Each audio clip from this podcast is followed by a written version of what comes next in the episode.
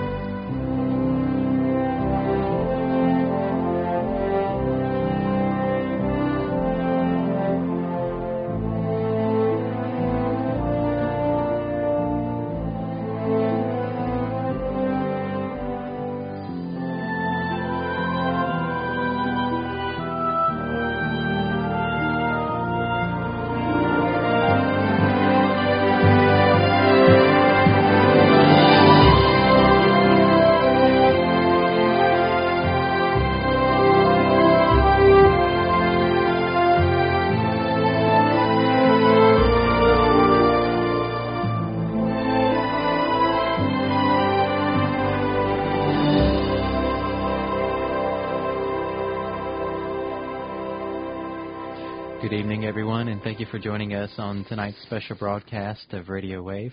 Our host is a friend of Medjugorje, and of course, tonight's broadcast we've been speaking about over the last several weeks. This is a special broadcast, and of course, for those of you that have been uh, listening in to Radio Wave over the past several weeks, and those of you who have been visiting Medjugorje.com, uh, we have uh, spoken about the show quite a bit, and uh, the basic concept is that uh, a friend of Medjugorje will take Our Lady's messages and give you practical advice on how to apply these messages to everyday life. And of course, uh, that includes every situation from your financial crises that you might be facing to your everyday decisions that you have to face to take Our Lady's messages and to place them over the issues as a template. And that, of course, everything from your job to, uh, again, to your financial, also to your spiritual life. So Our Lady's messages, a friend of Medjugorje has been saying over and over again that Our Lady's messages are not just for spiritual things, they're not just about praying. They're also about uh, taking these messages and enculturalizing them uh, into your everyday life. We get a lot of mail, a lot of phone calls from people all over the country that are obviously very concerned about what is happening with our economic situation?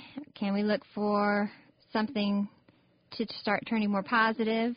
Um, how do we deal with it if it doesn't?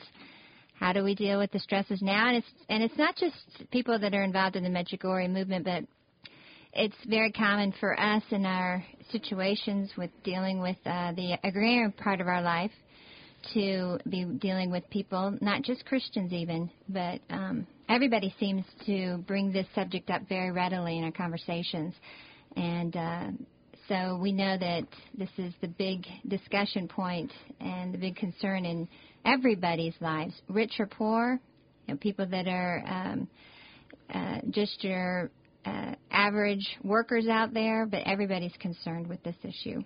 I distinctly remember a friend of Medjugorje giving a talk several years ago, and uh, I believe it was a talk in Louisiana or Mississippi. I don't remember exactly that, but I distinctly remember remember him saying that Our Lady said that in Medjugorje that she had the plan for the salvation of mankind. That being the case, that means that the solution to every problem in the whole world would be found somewhere in the messages. And so tonight we'll give you some of that insight and a friend of Medjugorje will take those messages again and place them over the issues as a template. So before you get into this show, um, we ask that you please enter into a spirit of prayer so that you will be able to understand and to be able to accept this.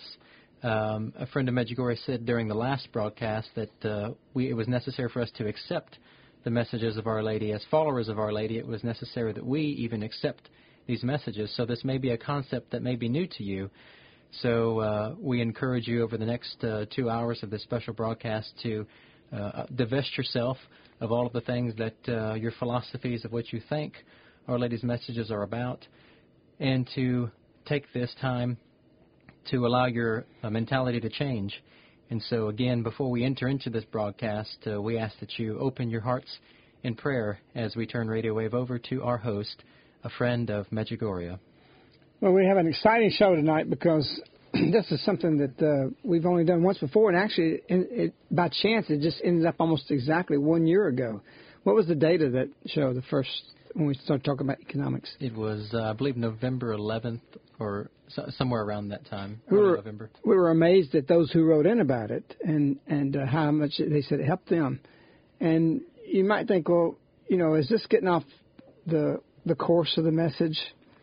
Our Lady said, May 22nd, 1986. Dear children, accept me in your life so you will be able to accept all I am saying to you and which I am calling you.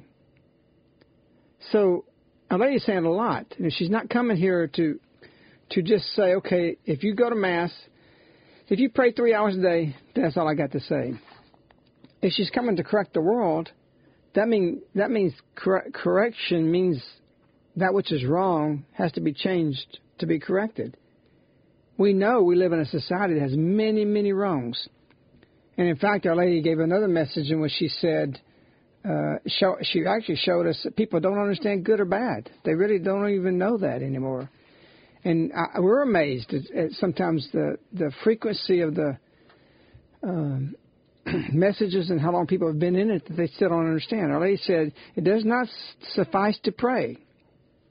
Uh, and I just found this at random. Uh, and I just got through saying this that, you know, everybody thinks she's just coming to say pray. It's much more. Our says, it does not suffice to pray. You must change your life, your heart. Love the others, have love for others. Love what you do. That's your work, your life, your state, whatever you're in. Love what you do, and always think about Jesus, and you will understand what is good and what is bad. Lady recently told us you've lost the power of discernment. So we see this because so many people are so absorbed in things that they really are, have blinded themselves. And so a lot of this has to do with economics. Uh, there's very few people out there, be you have wealth, be you have no wealth. If you've got it, you're worried about how you're going to keep it. There's anxiety about that. If you don't have it, you're worried how you're going to get it to, to pay your bills. So if you think this is off base, you don't understand Our Lady's plan. If you think that we're venturing in areas that we shouldn't be talking about, you, you need to go back to square one and read what Our Lady told the village in the very beginning days. Every Thursday, this is incredible. Every Thursday, Our Lady said, every single Thursday, I want you to read Matthew 6. And that's the course, the scriptures about you can't serve two masters, God or money. And it talks about don't worry about what you eat, eat to drink tomorrow, that God can clothe the, the flowers of the spirit in greatest splendor that not even Solomon was arrayed in such. Or a sparrow doesn't, you know, sow a weep, and yet God feeds it. Ask yourself this question why did God allow Our Lady come and said, I want you to read this chapter every Thursday? Because everything's rooted to the economics. Everything's rooted to, to the system. In fact, we think of the Antichrist and how evil and all the sin he's for, his whole system's economic. You'll need to buy or sell everything. So this is a very, very important subject, and a subject that you want to be free from and not be lassoed in or shackled by a system that forces you to stay hooked into it. And so by the end of the program, we're going to show you how to unhook from it, how to be free, how to, to take um, this control of your situation and not let it take control of you. You know, Our Lady said another message, you've created a whole new world without God as if you're your own creator. Our Lady says, due to another message, due to the spirit of consumerism, referencing, you know, its evilness, you've you you lost love. You don't know uh, the refer- basically the message refers to uh, you don't know what's right or wrong. Uh, kind of related to this message. I'll find the exact quote from it in a little bit. But Our Lady said frequently uh, about materialism and those things that bind us that we lose our way. And so it's not without a, a very big, big thing that Our Lady had the village praying this. She wanted it read aloud to the whole village every Thursday. So this is a keystone point. Economics is a very keystone point. Money is a very, very important factor in these messages because it's through which power, lust, and all the other things go wrong with it or along with it happens. And money in and of itself is not bad. It's what we do with it or we don't do with it. So I think we're going to find uh, some very, very exciting things in this show that uh, will give you some strong, strong guidance. Uh, we've got um, a situation that exists today where we're waiting for a revival of the economic system. That as it crashes and it gets worse and things go out of control, we're we're hoping for the stock market to come up for those who have investments. We're hoping for the jobs for those who are on the on the labor side on the lower end, waiting for more work to come. Do you ask yourself, is the system right? Is it a holy system? You know, where freedom is is where it's holy, and it's up to the individual to be free, free in his will of choice. You know, first of all, free market is is the basic market you need that we need as a society, and it's and it's Christian. Now that doesn't mean everybody in the free market is going to be Christian, or they're not going to they're not going to uh, tilt their scales, as Proverbs says. Make sure that you you know you you don't wait. Uh, falsely your your weights on your scales to make sure you're, you're accurate. People can take abuse of that, but God gave us a free will, and the free market is the closest thing to individuals making that choice of what they do. Uh, any other market from there starts getting away from things and starts being oppressive. But I'm not here to advocate this economic system versus this economic system. It's what we've allowed to enslave us. And people are waiting on a system that is not correct to come back to where it was for its rescue. And a lady's showing us a whole different way. Lady said June 2nd, 2007. In this difficult time, God, God's love sends me to you, my children. Do not be afraid. With complete trust, give me your hearts that I may help you to recognize the signs of the times in which you live. We've spoken a lot about this in the last several programs. The signs of the times in which you live. We don't have to wait anymore. Biblically, we had to wait 2,000 years. Scripturally, watch for these signs. It is here. It is now. This is a big deal, a very big deal. And yet, people are hoping into something that's false, that it's going to save them, their financial situation, or it's going to rescue them. That, and it's not the direction. Our Lady calls us for a new life, a new way you know, on October 2nd, 2007, Our Lady says, The way in which I lead you through God is difficult, but persevering in the end, we will all rejoice through God. So she calls us for a different direction, a different way of life. And it's not just that we abandon everything in life, we don't have nothing to do with it, because she does want us to, to, to use these things uh, that's in the world. And that we, we start living heaven on earth now. We live in harmony with God and His way and His creation. And so uh, we'll get into some of these things. We we have uh, a fascinating interview with um, Dr. Swenson that was with James Dobson, focused on the family that we want to play. We've uh, talked about his book, Hurtling Toward Oblivion, many times, but I think it's a foundation for us to start to show to show us um, that this is just not some concoction or some kind of opinion that we come up with. This is a futurist. He's a doctor that uh, has studied this and future trends with other futurists. And what I found, for, where it struck a chord with me and where I found him fascinating, is he, of course, is Protestant, but he's coming from a position of science, unconnected to the message, but so message that he has to be getting what he's getting from the Holy Spirit. I mean, he speaks about different things that are so message, in other words, connected directly to all these messages without the knowledge of them. And it's fascinating because he's dead on. He's dead on what he's saying. And Our Lady talks about, you know, that we uh, are in a, in a special time, a time that we uh, must realize is, is different than the ages we come from. And so in the future, he talks uh, in this interview, you'll hear him say some things remarkable, you know, about the future and the path that we've taken. And yet we have Our Lady, January 25th, 2007, 2001, saying, Little children, the one who prays is not afraid of the future. Why is she saying that? Except there's something in our future that's not going to be pleasant. And of course, we've spoken about June 25th, 2000, which I think we confirmed was on a Sunday. I spoke directly to Maria about that. And the next day, the Vatican came out with the release, release of the Third Secret, which cannot be anything but about the future. The next day, we waited 40 years for this message to come out, or rather, this third secret of Fatima to come out. And it's, of course, the, where the sword is pointed to the earth, flames come from it. Upon contact with the splendor of the lady, she deflects it.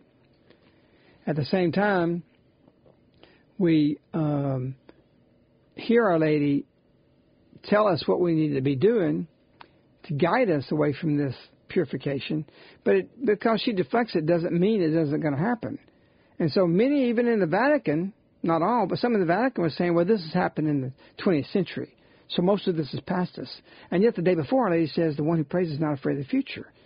Do you think, and this is one of the, I think, the third shortest monthly message. Do you think, for one moment, that Our Lady is going to say the day before that third secret of Fatima that she, that she was the same person? This is not another Madonna.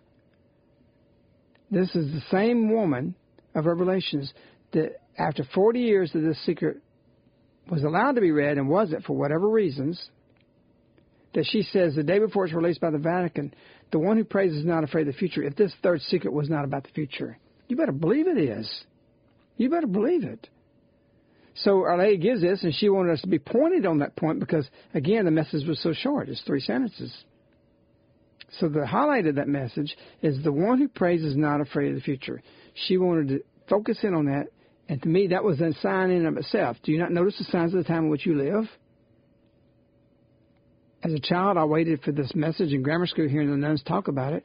2000, June 26, it's released. The day before, a lady comes and says this about the future.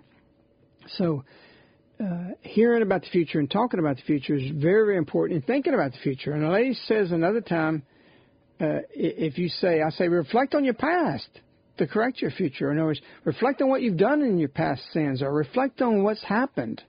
You know, Our Lady didn't say that. She said, reflect on your future. She's coming for future. She wants us to have future. Our Lady actually gives us another message that says, uh, you ha- there is no future.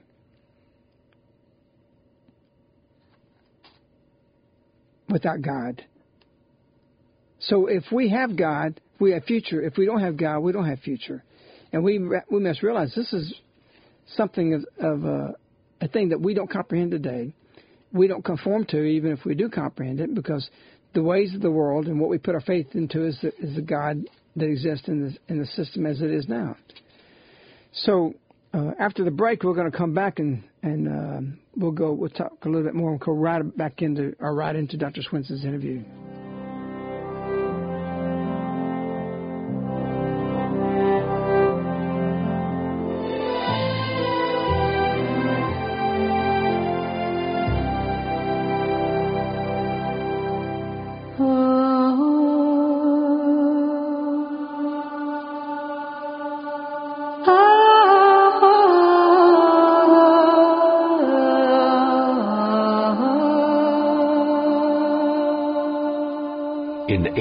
Past, God destroyed the sinful world in the waters of the flood. He chose Noah alone and his family to be saved upon the ark. Today, mankind is sinking in a whirlpool of sin, and it does not even know in what sin it is sinking. Who will save us from this whirlpool? Where is our ark to be found? Who is our navigator upon the stormy waves? The ark today is not of wood made by man, but rather in the opening of a motherly mantle, the star of the sea, Mary of Nazareth, Mother of Jesus, the Queen of Peace, God's ark for us today, leading us to security to peace, to a future. Will you allow yourself to be saved upon this ark? A New Ark, a booklet by a friend of Medjugorje. Available on Mej.com, spelled M-E-J.com. Or call in the U.S.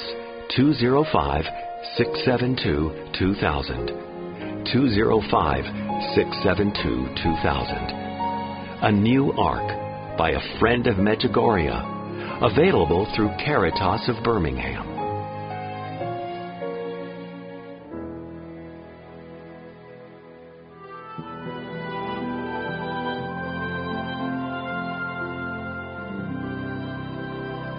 You're listening to Radio Wave with a friend of Medjugorje. So we're going to head right into Dr. Swenson's interview, and I think while you're listening to this, it's important that you really pay attention. Uh, you'll want to re- re-listen to this program because there's a lot he says, and quickly it's hard to grasp everything he's talking about. But he's given, um, in, in some way, from a Christian perspective, not not necessarily from a Christian perspective, but from a scientific perspective of mathematics of of the trend of the future and where we're headed. And it is definitely to a to a new way of life. And so that parallels what our ladies told you. I lead you to a new time, a new way of life. And it's pretty interesting that he comes up through this through mathematics and through through methods that have nothing to do with the message. So you're seeing this where lady says, I want to send you messages. So we see what's coming is the end of life as we know it. This is going to happen. And yet we cling to life as it is trying to make that work for us, and it's not secure, and it never be was secure. Our Lady said, March 18, 1997, in the heart of the one where only my son reigns, that one knows what peace and security is. Even Christians we're talking to on a daily basis are very insecure. And and again, it doesn't matter whether you're wealthy or you're powerful in a position you're in or not, either one of those two. You know, with just a meek little job somewhere or, or not even with work. Everybody's insecure with the future. And so Our Lady is trying to change this way of life because life as we have it now is going to change. And I think you're going to agree with this when you hear Dr. Swenson. Uh, tell us what a futurist is. Well, a futurist is somebody who looks back maybe 10, 15 years, looks forward maybe 10, 15 years, and is able to integrate not only longitudinally all of the things that you see in that sweep of history, but also horizontally across the stage of the world today. Uh, so you have to do a lot of work of integration if you want to have accuracy as a futurist. Uh, predicting the future is a difficult proposition. Sure there's, there's, a lot of futurists who've been rung up the day after the world was supposed to end and asked what they want for breakfast, and uh, you know that's obviously a humbling thing. So, uh, but it also is a very fascinating time to be a futurist. So much is happening on the world stage, more than ever before. We live in a special moment in history. It's a privileged time, I think, for the church in many regards. God's given us incredible ministry opportunities that uh, shouldn't be denied or neglected, and uh, to understand where the world is going so we can anticipate it and meet it there and be positioned to confront the issues that are in front of us is, is a real privilege as well as a challenge. Uh, do you really believe that we're approaching the end of the age? I do. Uh, I don't put a date to that. It might be next week. It might be this afternoon. It might be a hundred years out. Uh, when we look at the trends that are explained here and the way that these trends are linked, and the, the radical dynamic of exponential change, the way that power and money and technology and, and information and communications are increasing so rapidly, it would be amazing to me if we would be able to escape the consequences of this more than 100 years. But more than setting a date or specifics along that, what I'm emphasizing is a process. It's a process. It's out there. It's on the world stage. It is very powerful. It seems to be irreversible. It's compelling. It's binding, and we have to understand it and then confront it and figure out what it means for the church, for our individual personal lives, and so on. Part of the Christian legacy is that we believe that uh, history uh, is leading up to something, as opposed to the secular view that uh, where there's just cycles that keep endlessly repeating themselves, which uh, is what a lot of Eastern uh, religions believe in. But uh, I believe there is a culmination of history that is talked about in Scripture. I don't know exactly when. We're told not to set specific dates about that. Only God Himself knows. C.S. Lewis even wrote about this, and he says, I don't know when God's going to bring down the curtain, and precisely because I don't know, I'm not going to give the Almighty my advice about when He ought to do it. But because we can't know, we ought to be ready for that at any time, whether it's now, whether it's 100 years from now, whether it's 250 years from now. It just seems to me then it's closer than it's ever been. Well, Jesus himself said that we could take a lesson from the fig tree. In other words, you can look at the signs right. and get a notion of where we are in the uh, history of mankind. And there's signs all up They're and down there, fig the trees place, all over the place. Absolutely. Now, you've got a title here, Hurtling Toward Oblivion. That does sound a little apocalyptic. Uh, you don't like that title. I mean, is that okay to say? I don't know if your publisher's going to like that. Well, it's a little overly dramatic. It wasn't my first choice for sure because I didn't want to be marketing sensationalism. I didn't want to be accused of that. I believe this is a scholarly work. It's a trends-based piece of research. It actually is not a piece of eschatology. In some ways, it borders on that for sure, but uh, it, it looks at uh, trends that come out of my futurism work. And I wanted to promote this thesis to make people think deeply about it and Hurtling Toward Oblivion sounds like it's just uh, awfully, um, awfully dramatic, perhaps bordering on sensational. next week kind of thing. Yeah, and, and so I was afraid that people would uh, misinterpret my intentions by looking at that. But it's the title that we have, and quite honestly, if you ask me, is that uh, in, in the final uh, counting of things, is that an accurate title? I said, yes, that is actually an accurate title. It is the process that I'm uh, explaining in this book.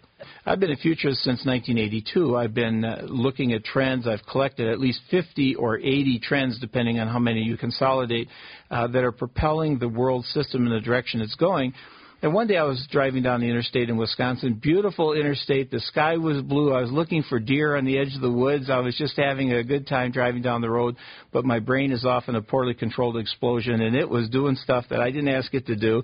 It was sequencing some of these trends.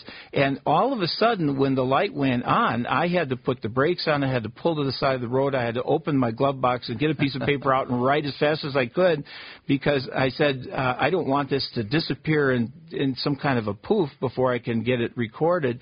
If this trend is true, and this trend is true, and this trend is true, and this, and this, and this, and they're linked in the way that they appeared to be linked, this has very serious consequences for the world system. That happened four or five years before the book came out because I wanted to sort of sit on it for a while and see if I really still felt that it was compelling and binding and true. Everything that I see developing across the world stage now convinces me this is exactly and precisely true. Well, let's go for it. What are some of the forces uh, that could create havoc here on Earth? Uh, none of these are uh, particularly novel or dramatic or controversial, I think, in and of themselves. But when we link them together, I, I think people will see the drama emerge there. The first one is what I call profusion. Uh, profusion is the generalized phenomenon of more. If I had to assign one word that described modern living, it would perhaps be the word more. Where does more come from? I mean, everybody wants more. They want more and more of everything faster and faster. All the countries in the world want more. Every individual in America wants more. This is our definition of happiness, more than I have Yeah. now. It's a wrong definition of happiness, but uh, progress has given us that, and progress works by differentiation. For example, if you ask progress to cut down a tree and differentiate the tree to make baseball bats and fruit bowls and tables out of the tree. If you ask progress to differentiate the tablecloth, uh, it would make uh, hankies and shirts and socks and hats. And that's precisely how progress works by differentiation and then proliferation to whatever the market could will bear. As a result of that, we always have more progress goes just in that direction, always in the direction of more. It can't give us less and less of everything slower and slower. That's called regress, not progress, and nobody wants that. So you see a very powerful trend, more and more, faster and faster. It is what I call the phenomenon of profusion. Not very controversial. There's more golf balls, there's more overhead projectors, there's more airplanes, there's more satellite dishes and web pages, and that's a very powerful trend that you could uh, trace for 2,000 years. Now, so what? How does having more threaten the future of humanity? It doesn't yet, does it? But we'll get there. Okay, profusion is, um, if people agree that this phenomenon of profusion is real, then we'll, we'll go on to the next step. The next step is irreversibility. If you were to graph this profusion curve, for example, if you were able to come up with what's called a profusion number, add everything together on the world stage and assign it a number. Probably only God could do that. But there is a number that could be given. Every single thing that you can possibly imagine. Every piece of paper, every hotel, every missile, every catalog, every ice cream cone. Uh, don't forget anything. Every kernel of rice that's consumed in China. All the people, all the highways. And uh, assign that a number, call that the profusion number. Now graph that over 2,000 years. You would find that it always goes up. The only time it stops is during a plague or a depression or a continental war. It stops temporarily and then it goes yeah. right back up again. So this is there's an irreversibility about this. There's several reasons it's irreversible. Number one, our economy is dependent on profusion giving us more and more faster and faster and and nobody wants our economy to fall apart. That doesn't have bipartisan support. So if progress stopped giving us more, our economy would fall apart. The second thing is we're addicted to it. We're really habituated strongly to progress and wanting more. And uh, you take television and the NFL away from America, and we're gone in a month. So we're we're very uh, addicted to progress and getting more. And the third thing is there is an involuntary retention of of things that causes this irreversibility. Uh, for example uh, once atomic bombs are discovered, you can't undiscover them. Yes. Once something is learned or known or published, you can't retract that. So you climb up on the next rung above the one you're climbing on now, and you don't realize that the rung below you has disappeared. We can't go back down into a previous state of innocence because that state, in a sense, has disappeared. What's on the new stage, we have to now learn how to deal with it and there is an irresistibility to this forward progress. Yeah, very hard to very hard to resist that. Very hard to uh, put the brakes on that or to annihilate the things that have been invented or discovered. Uh, there is a memory bank that exists in the world stage. Once things appear there, now you have to deal with that and confront that. Um, the ability to make sarin gas. Well, uh, that that didn't benefit the world, but I mean we people know how to do that, and so now we have to figure out how to blunt that ability to make sarin gas. Uh, nuclear weapons, I've already mentioned, so many things. Television, very difficult to all of a sudden push the delete button and forget about television. All right, now we started with profusion, then more and more and more and more in every area of life, and then we go from there to the irreversibility of that. Mm-hmm. And then we go to exponential change. Exponential change. This is a very important part. And most people uh, know a little bit about exponentiality. The, the trouble is they're underestimating exponentiality. Uh, and I want to get in a little bit to some of the math related to this. But if you were to graph the profusion number, from zero to the present. In other words, everything that existed in the world stage on that particular day, and you go all the way back for 2,000 years and graph this, you would find a very interesting curve. The curve would remain flat all the way up to about 1950 or 1975, and then it'd take a right angle turn and go straight up, uh, fast as the speed of light, fast as a, as a rocket blast. Now, people say, uh, no, wait a minute, there was some profusion in the year 500 and 1,000 and 1,500. Indeed, there was profusion then. But maybe you had a million units in the year zero, and then you had uh, 100 million units in the year 500, and then you got up to a billion units. But currently, we have a trillion, trillion, trillion, trillion, trillion, trillion units of profusion. Very dramatic stuff is happening in our generational shift. And that remarkable profusion number of today will push all of those other numbers down into a flat line. And so if you look at the profusion number graphed over time, you would see an exponential graph in the extreme. The reason exponentiality is important to point out here, when things are changing that dramatically, our intuition is always behind the curve in understanding that. If you took a piece of paper and folded it in half 40 times, it would go from here to the moon. If you fold it in half a 100 times, it would go from here to the far side of the universe 15 billion light years out there. One piece of paper folded a hundred times. I can fold a piece of paper every three seconds. In five minutes, I can fold it a hundred times. I, actually, a piece of paper can't be folded more than seven times. But assuming that it could, you take the Pacific Ocean as another illustration. It's 63 million square miles. It is so big you can fit all the continents of the world in the Pacific Ocean. Still have room for another Asia. It averages 14,000 feet deep. If you dried up the Pacific Ocean and started with one drop and doubled the drop after 80 drops, the Pacific Ocean would be refilled. On the 70th double, it's only one one thousandth of the way full. On the 79th double, it's only one half full. And then boom. And that's what happens in exponentiality. Things kind of muddle along, and they're going along, and they're going along, and they're going along, and all of a sudden, boom. You have this example of it in your book. Uh, whenever Adam and Eve were created in the garden, you know, if that were zero point for humanity, as it is all the way up to the time of Christ, and then 1800 years beyond that to AD 1800, It took that long to reach 1 billion people on the face of the earth. It took 130 years for the second billion. It took just 30 years for the third billion, and 15 years for the fourth billion, and 12 years for the fifth billion, and 11 years for the sixth billion, and the seventh billion is now on the way. Is is that what you're talking about? Precisely. And there's another way of looking at it. There's many ways to look at this. There's a, a, science writer who's an inventor, who's a futurist about technology, and he says in the next 100 years, we are going to uh, undergo 20,000 years of progress things are going so fast now, this escalation and exponentiality, that uh, things are moving at the speed of light. Very dramatic changes we're seeing because of exponentiality. That's the nature of things. And so, if something cataclysmic goes wrong with the world uh, system, it would be my prediction that we might not have a lot of lead time. We might, but there's a possibility that things could cascade out of control very rapidly. Somebody once asked Hemingway, How do you go bankrupt? And he says, First gradually, then suddenly. Yeah. and I think we have to worry about that uh, because of this mathematical phenomenon of exponentiality which has taken hold. All right, now link these concepts together because people have to hold that in their minds okay. as they see where you're going. First profusion, more and more of everything faster and faster. People want that. People aren't opposed to that. I'm not opposed to that. I think it's a biblical mandate in many ways. More and more faster and faster.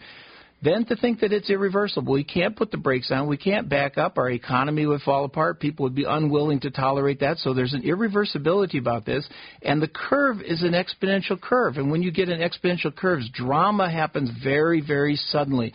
And things, uh, unanticipated consequences can cascade out of control very rapidly. And we're kind of mathematically at that kind of point right now. The next step in here is people would say this, uh, totally appropriate. They'd say, but Dick, the good is better than the bad. If you pile up all the good, it's a hundred times more than the pile of the bad. If you were to measure the distance, maybe it's a hundred times, maybe it's a thousand times better than the bad. You're just acting like a pessimist, and are you resenting the fact that we have all this progress? That's a good point, and it's an appropriate question for people to ask me with regard to this. And I would say, you're right. The good is better than the bad.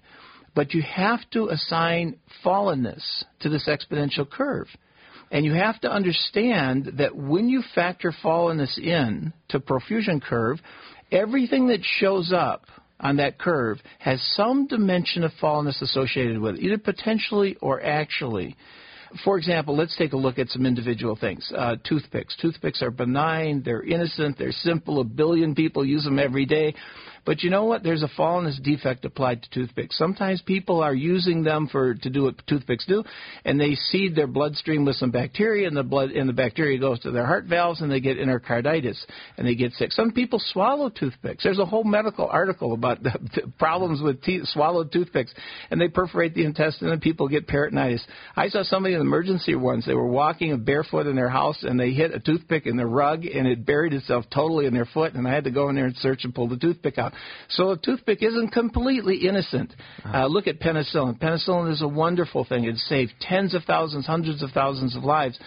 But there's also adverse reactions to penicillin, lots of adverse reactions. Some people, even with uh, anaphylactic reactions, will even die related to that. And there's uh, uh, some bacteria develop resistance related to that. So that's the fallenness defect related to penicillin.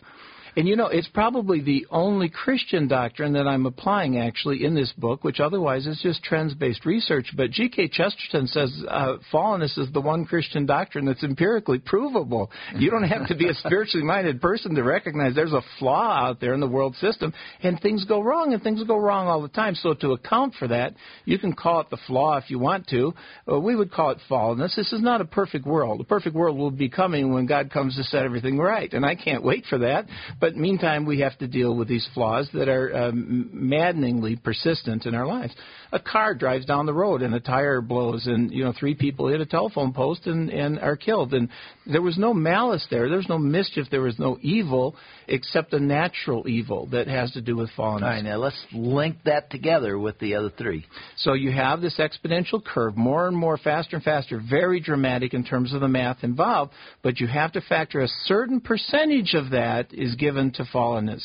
And now we're back to where people will say, yes, but Dick, still the good is going faster than the bad.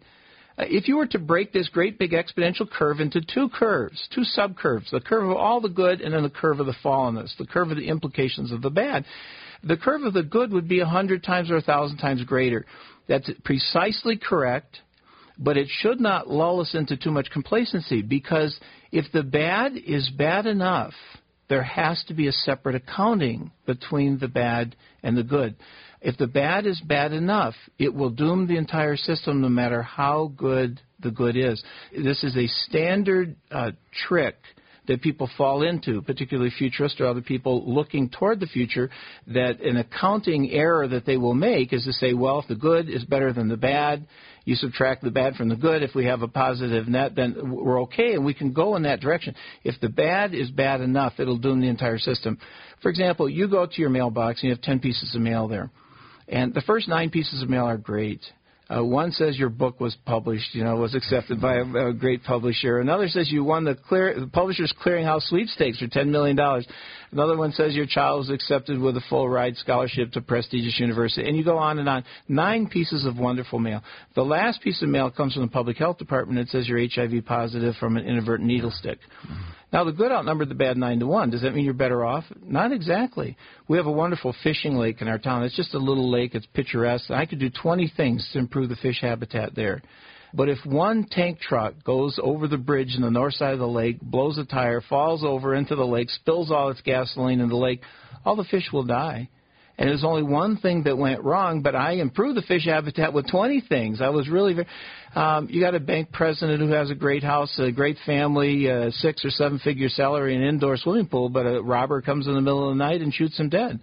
Uh, if people can see where I'm going with this, you have to account the bad independently and negatively. So, with exponential change uh, comes the potential for more fallenness even though it's a smaller percentage. Precisely. But it still has the potential of destroying everything else. Both of these curves are growing very rapidly, and people look at that progress. I mean, progress has put on a tremendous parade that's dazzled us all. We've got space shuttles and supercomputers and all kinds of things. We've got the healthcare system and the educational system. We've got just some amazing things that progress has given us, and we should be grateful for those things. And so we think we're insulated and protected. But meanwhile, in the shadows, fallenness is assembling its own parade, and we need to look very seriously about the implications related to that because fallenness will come out of the shadows when it has enough power, and it is increasing exponentially too. Slower than the positive is, but it is increasing that second curve of all the bad, all the negative, all the fallenness is increasing exponentially too. And so we have to look at the implications related to that. There are many ways that this could exact a toll on the world system. Weapons of mass destruction. There's the new things, the robotics and the nanotechnology and the genomics, and uh, there's lots of issues that could be brought up. If, it's predicted we'll have infinite energy by the year uh, 2050 through nuclear fusion. What is fallenness going to do with infinite energy? think seriously about some of these issues. What people fail to do is they fail to take it far enough out. Take it hmm. far enough out. Be sure to factor in all the technology, all the exponentiality, and all the fallenness. And sooner or later, you see that smaller numbers of people, smaller and smaller and smaller numbers of people, have more and more ability to exact damage on the world system. And so it used to be it's just the United States and Russia, but now there's a lot of rogue nations, there's a lot of terrorist organizations, there's a lot of even the Unabomber kind of people who before only had pipe bombs what happens when they have antimatter at their disposal. Antim- if you just take a raisin, a raisin has enough in its mass converted to energy has enough energy to provide all the electrical needs of New York City for one day. A raisin. Now, if we can get antimatter the size of that, what would fallenness do with that? And that's basically my question. I'm not trying to depress people. I'm just trying to alert people. Science is going very fast right now, and I'm not sure we have the wisdom to figure out how to direct this or slow it down or control it when we need to. If you do a curve of this, it is an exponential curve. Uh, that's a very dramatic curve that's first flat and uh, on the baseline and then goes straight up like a rocket blast if you can visualize that. Um, and I believe that this curve and this uh, process of progress giving us more and more, which I call profusion, is an irreversible thing. And most people treat it as a good thing. We want more progress. Yeah. We want more of all of these things. So you have progress giving us more. It's irreversible. It's exponential in the way that it's developing, and that's very dramatic stuff. Uh, but you also have to factor in fallenness. A lot of futurists forget to factor in fallenness. With everything that's invented, with everything that appears on the world stage, there's a fallenness defect associated with it. There's either some potential flaw or actual flaw that kind of is a monkey wrench in the system, something that sort of uh, causes our day not to flow right. You know, problems that erupt all the time, and that fallenness is familiar to Christians and even to non-Christians that things just don't go perfectly. It's sort of Murphy's law, I guess, yeah. applied to everything. And so once you factor in fallenness and realize that progress is giving us more technology, more information, more weaponry, more communications, more mobility, more people, more money because money is fueling a lot of this as well at exponential rates, and you factor in fallenness to that, then that fallenness, when you examine it, has the ability now to exact more damage than it used to have. We have given fuel to fallenness in a sense. We've put weapons in the hands of our fallenness. Now, the good still outdistances the bad. I completely agree with that. Maybe a hundred times, maybe a thousand times. We ought to be grateful for that, that the good of progress outdistances and outweighs the bad. But this fallenness and this little sub parade that fallenness is assembling here is something we have to look at separately and account separately.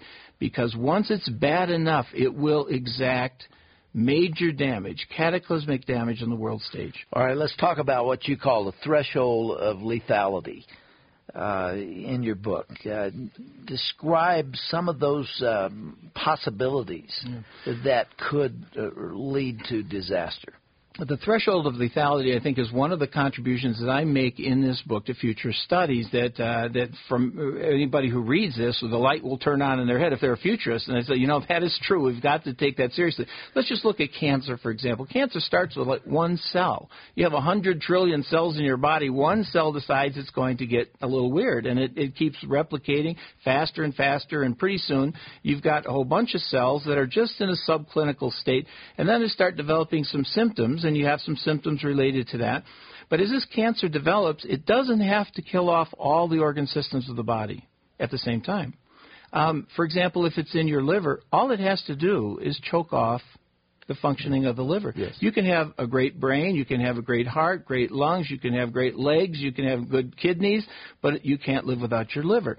And so the threshold of lethality is when fallenness reaches a certain line, which I define as the threshold of lethality, then that automatically trumps progress. I don't care how much progress you have. It makes no difference how much progress you have.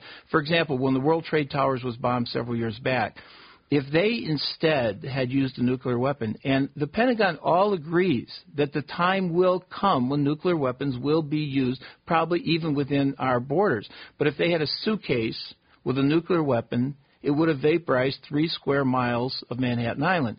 Now, what is to stop that from happening down the road? Take it far enough out, take the technology far enough out, give people more and more money. Osama bin Laden right now has control of, they say, a billion dollars. That can buy a lot of damage.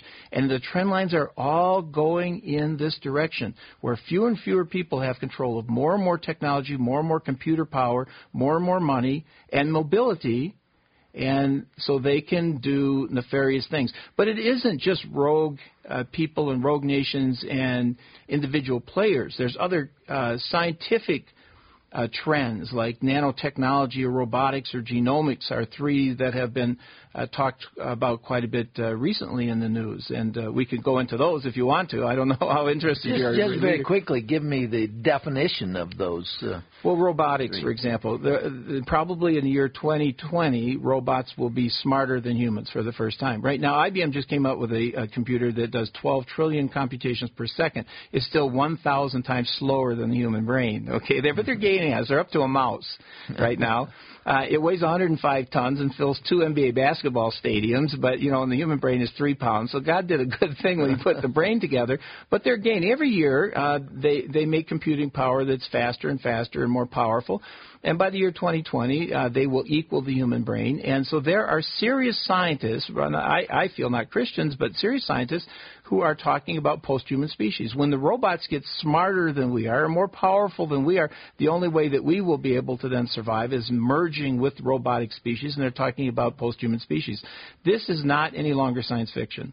This is stuff that serious people are looking at. They're looking at a utopian future that will start probably in 2030, 2040, 2050, where we will be doing this, and we will then be able to evolve in amazing ways. Nanotechnology is another thing. Nanotechnology deals with individual atoms. Um, a cell has a trillion atoms in it. A human cell has a trillion atoms in it. And cells manipulate um, molecules and then atoms. Well, nanotechnology, you build a little nanobot, a little, little tiny robot, maybe about the size of a cell, and it figures out how to take the carbon atoms and stack them next to each other, okay? Now, if you can do that with carbon atoms, you can make windows out of diamonds, and it costs you five cents.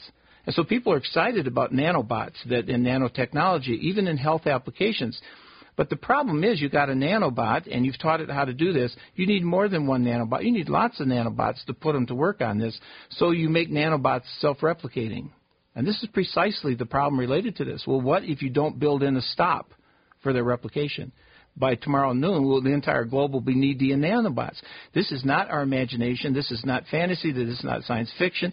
This is real stuff that scientists are thinking about See, this isn't rogue terrorists that we're talking about, like the weapons of mass destruction perhaps would be, but this is science that people are anxiously trying to make happen because you, if you could successfully come up with nanobots, you could make a trillion dollars for your company using nanobots. And so there's a lot of gas being thrown on this fire. But it's worrisome if you take these implications out far enough and factor in fallenness. So that we've got a lot coming down the road very quickly. I've been at the Pentagon several times. I've been in a national security seminar for a week. I, I know what they're thinking. The futurists there in the military that are looking at uh, you know the, the year 2010 and what's coming down the road. They're worried about weapons of mass destruction in terms of nuclearization. Uh, they are worried about um, chemical weapons and about biological weapons like anthrax and so on. And sooner or later, these things are indeed going to happen. It'll be very, very difficult for us to to stop them. We saw India and Pakistan exploding a couple years ago, and that was a, a worrisome development. Beyond that, there could be eco catastrophes. There could be things that happen in the environment. Uh, that um, that we didn't anticipate were going to happen, but indeed they did. There could be infectious pandemics um, either a, a terrorist type of thing or um, just something that that happens in a more natural vein. For example, if smallpox comes back out again, and a lot of people now do not have any resistance to that. Uh, there are 10 million people per day that cross international boundaries, and any bug known to humankind can jump inside a human host. That person can get on a plane and fly anywhere in the world during the incubation period of that disease. And so infectious pandemics are a real concern. In 1918, there were 20 million people worldwide that died of influenza. Uh, so we could have something related to anthrax or Ebola or smallpox or even a very virulent strain of influenza. And I don't want to stake my reputation or my sanity on any one of these. I'm just saying that the conditions today are different and they are kind of ripe for these things exacting turmoil. And I don't live in despair, and I don't sit around and worry about these things. I do think deeply about them, but then I come back to the fact that God is God. God is God, and He knows what's going on, and nothing takes Him by surprise, and He's more powerful by infinity than any of these things that are threatening us. And so that's a good place to park your security. And I do that all the time, and it helps me so much. I do not know how can we how we as a country, as a nation, as a world system can avoid the consequences of the things that I've uh, that I've spelled out. I have thought about this for five or six years now. I've looked at it from every possible angle. I say, where's the loophole? Where's the escape hatch? John Updike says what we need is progress with an escape hatch, and he's about right on that. But there's no escape hatch that I can see, uh, short of the sovereignty of God Himself. God Himself intervening and saying, "I'm not going to let this uh, proceed in the direction it appears to be going." Um, and so we need to be seriously looking at the science related to this and be sure to factor in exponentiality, but it also has a tremendous um, implication for the theology of us in our personal lives, trusting God more, being more dependent, getting rid of our fear because God says, get rid of your fear. I am here. I am here and I am able. This is not a game. Uh, I'm real. I know all about your life, and uh, you need to put your hand in my hand and trust me. I will get you through this, and we'll talk again on the other side. You'll find out that everything is all right. What does God have prepared for us? It's just things beyond our seeing, things beyond our hearing, things beyond our very imagining for what God has in store for those who love Him. So this is just a vapor. This is just a vapor. It's just a it's just a breath. Uh, scripture says, and so we just have to hang on, do it right for vapor's length of time. Then we're home for eternity. We can celebrate, and there'll be so much to celebrate. So that was the interview with James Dobson, of course, who's focused on the family, his wonderful ministry, and through the years have brought different topics to, um, actually, to the whole world he's broadcasting to. And along with Dr. Swenson, and uh, his book, Hurtling Toward Oblivion, is fascinating. Uh, it reveals things that uh, correlate on another. I put it on the other side, verses, not verses, but on the other side of paralleling these messages and what we've been following for decades with her apparitions. Uh, she's been preparing us for something, uh, an unknown future. At the same time, telling us not to be in fear, but but at the same time, she wants us to have wisdom, wants us to be wise in what we do. And so this is fascinating in the sense that he correlates a lot of things as a futurist with what Our Lady actually is doing herself. And on March 25th, 1990, Our Lady says, God wants to save you and send you messages through men, nature, and so many things which can only help you to understand that you must change the direction of your life. We quote this message a lot. But note the last words that you must change the direction of your life. On May 25th, 1990, Our Lady says, To children, God blesses you day after day, which is through her apparitions each day. And then she says, and desires a change of your life. Why? You just heard what Dr. Swenson was talking about. We're about to go through that catastrophic change of life. If that's taking place and you had a mother, why would she not come to tell you to prepare yourself and change your life, change your direction? That's exactly what she said January 25th, 1987. Behold, as of today, start living a new life as of today. That's how she said it. Exactly quote. So, do you think she knows something we don't? Or after listening to this interview, do you think now that you know more of what maybe we should be th- deep, deeper in thought? Uh, Christians are, are very shallow in that. They're not deep thinkers now. There's no profoundness. It's like Maria's interview we played Monday when I had a conversation with her. Uh, she says that the Pope is very simple, but he's very deep theologically. Our Lady never talks about theology, but these messages are very deep theologically. And yet, Maria talked about the priest says, I don't understand. She comes every day, these are too simple. Because God is simple. And He's got a simple way. You have Him in His heart, His future, His direction, and He'll take care of the rest. Because the complications, the severity, the severity of which we're headed to in the future, is so complicated and so difficult. There's no passage through it. It's impossible. If you're going to stay hooked into the system as it is, if you're going to keep your economic situation the same as it is, if you're going to continue on this path, then you're going to fall with it. Because the fallenness Dr. Swenson's talking about is coming. Our Lady's not coming 28 years without telling us something is about to happen. It's very clear. And she says there's three secrets coming. So it, it's very evident that all these things that's coming to pass is peaking and and what he said 20,000 years of of uh, advancement in technology just by what the year 2020 uh, that's how much things are going. The rapid speed of which it is. Uh, you know, you often hear people talk about computers. Used to, one man designed that computer and one man could run it. Now one man runs it, but there's 20,000 people behind it that have invented it, and there's no way you can learn everything about the computers. That's why it's so complicated. We're having to look at our new programs, just our entry programs, when people ask for a booklet or something, or we spend, send them spiritual material, and and um, the new programming won't work on what we needed to do upgrade to, but the, the systems that's available are so complicated. Our system is very simple, very fast. But but so many different people have put too much technology to it that as an individual sitting in front of the computer, we can't master that. It's just too much. So we're racing, hurtling toward these, these walls and this destruction so rapidly that we can't do it. But Our Lady just doesn't say change your, change the direction of your life uh, or that gives about these messages and signs in nature that uh, help you understand you must change the direction of your life. She said on May 25th, 1990, that God blesses you every day and desires to change your life. Therefore, pray that you have the strength to change your life.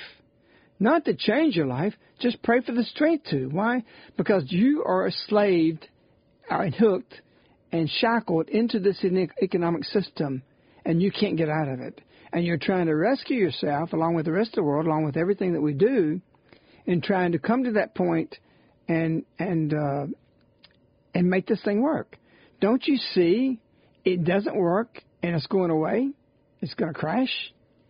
Um, my impression as I was listening to this just tonight, and this is probably my third time hearing this interview. And um, no, no, no. How many times I've told you about it? Well, that's true. for the last and three I, months. And I do sympathize with all those that have heard this for the first time and their head spinning, and you don't quite know what he was all speaking about. So I do uh, also encourage you just to go back and re-listen and re-listen to really get this into you to understand this more fully. But um, I think I, I thought of the message where a lady said, you know, materialism is an evil spirit.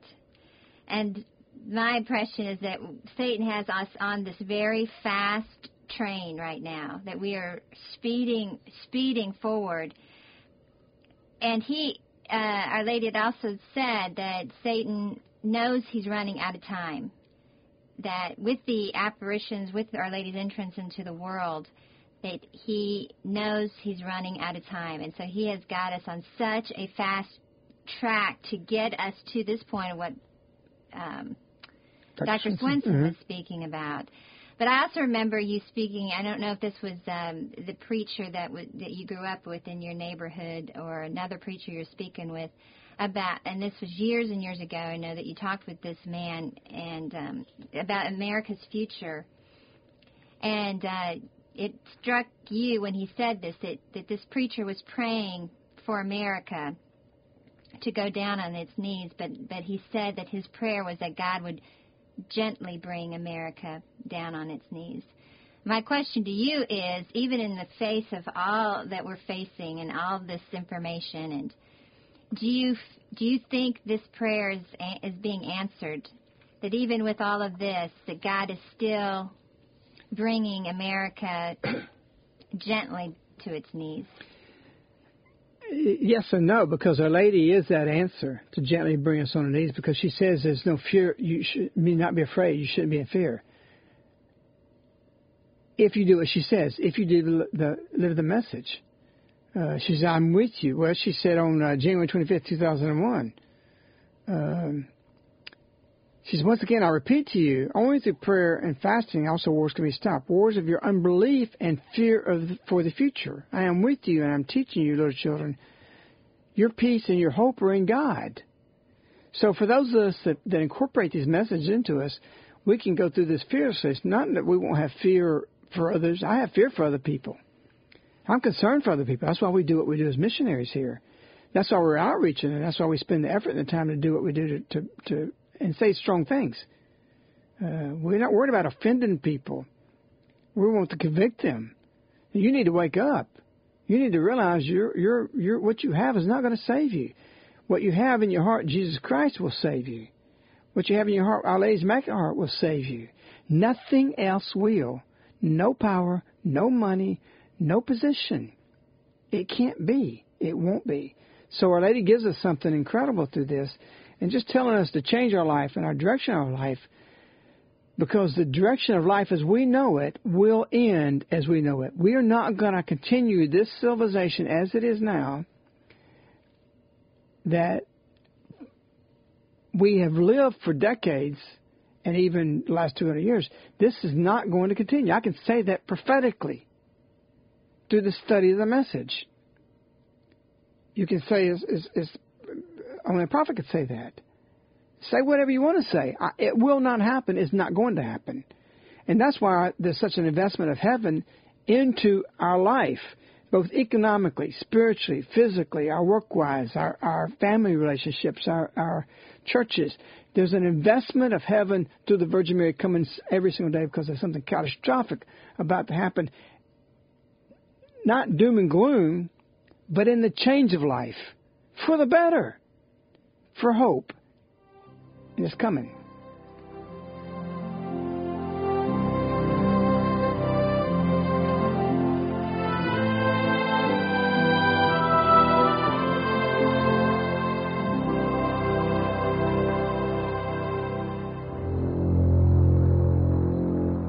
It was an event you didn't hear of. Never a warning given. Never reported in the headlines. August 2nd, 1981. A declaration of war. The Virgin Mary appeared at an obscure threshing floor in a corner of the world in an unknown village called Medjugorje. The Virgin told us that a great struggle was about to unfold between her son and Satan, and that human souls were at stake. All the while, the world moved forward into a war it didn't know was begun. You, between two sides, her son and Satan, heaven and hell, earth the battleground. The time of separation was started. On which side shall you be? Entering a New Time, a booklet by a friend of Medjugorje, timeless in its message, important in its direction. Entering a New Time from Caritas of Birmingham. Order on Medj.com, spelled M-E-J.com and click on MedjMart. Or call in the U.S. 205 672 2000. 205 672 2000. Entering a New Time by a friend of Medjugorje. Available from Caritas of Birmingham.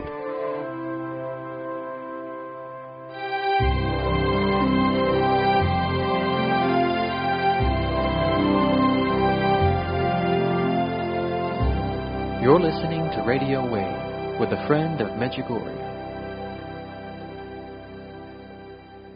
You know, you may be wondering if we're going to get into economics. We are. We're going to head there, but there's so much to cover on this ground to show you that everything uh, in life is tied to that, and and it's. Um, we tend to think of sin, as I said earlier in the show, of, of the things that happen with that, and evil and evil wickedness as uh, the problems, but the you know the Antichrist again, his whole reign is economics. Our Lady's first things to the village was a warning to read this Matthew six. So uh, economics uh, is very much part of what's going to be in the future, and how should we position ourselves? Dr. Swenson said something um, in his book that uh, some of the triggering issues of this catastrophic change and things that may take place uh, is definitely economics. It's, it's impossible for that not to be integrated into it. But his book he wrote 10 years ago, and in that he writes, uh, this is the book, uh, Hurtling Toward Oblivion. So this is wrote in 1999. And it's amazing that uh, we were we were flourishing at that point.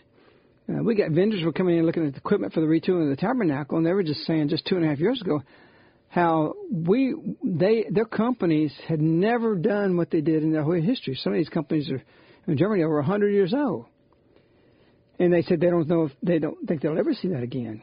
So we peaked out. But here it is in the midst of this and headed toward this great advancement of the economics that he wrote this 10 years ago when there was no, nothing to be foreseen. We saw it because we were looking at the messages. You may have seen it if you've been in prayer. Those who don't were investing and thinking that we can we're going to just go like there's no tomorrow. But he writes in his book, who can doubt that if we've experienced a terminal event, economics will be found somewhere in the middle of the final scrimmage. Electronic money is flying around the globe like mad, and the resulting levels of vitality are custom made for crisis. International relations specialist Walter Russell Mead explains how, been, how it has been our express policy to make economic activity flow faster and unfettered. Yet he warns, quote, the faster capitalism grows, the more dangerous it gets. his sober prediction about our current dangerous state of international economic flight, it does not, frankly, take a rocket scientist to predict that this will all end up in tears. We're there. Two, two years ago it happened, or a year and a half ago. He's writing that, and he's quoting this Russell Mead guy, and they're saying this is going to end up in tears. And a lot of people lost their fortunes, or 80% of it, or, or their job now. And so this was prophetic. Why? Because they saw the trends. This gives him credibility for what he, everything else he writes. He goes on and says global economic integration leads to tight coupling, a condition of extreme interdependence where linkages are inseparably connected. And tight coupling leads to falling to falling dominoes. And you all played dominoes, you know the tighter you get, the more they're going to fall. And if you're making a lot of dominoes, and we've seen the kids do it, and I've done it, that if you bump one, you you got to hurry up and catch them and knock some out.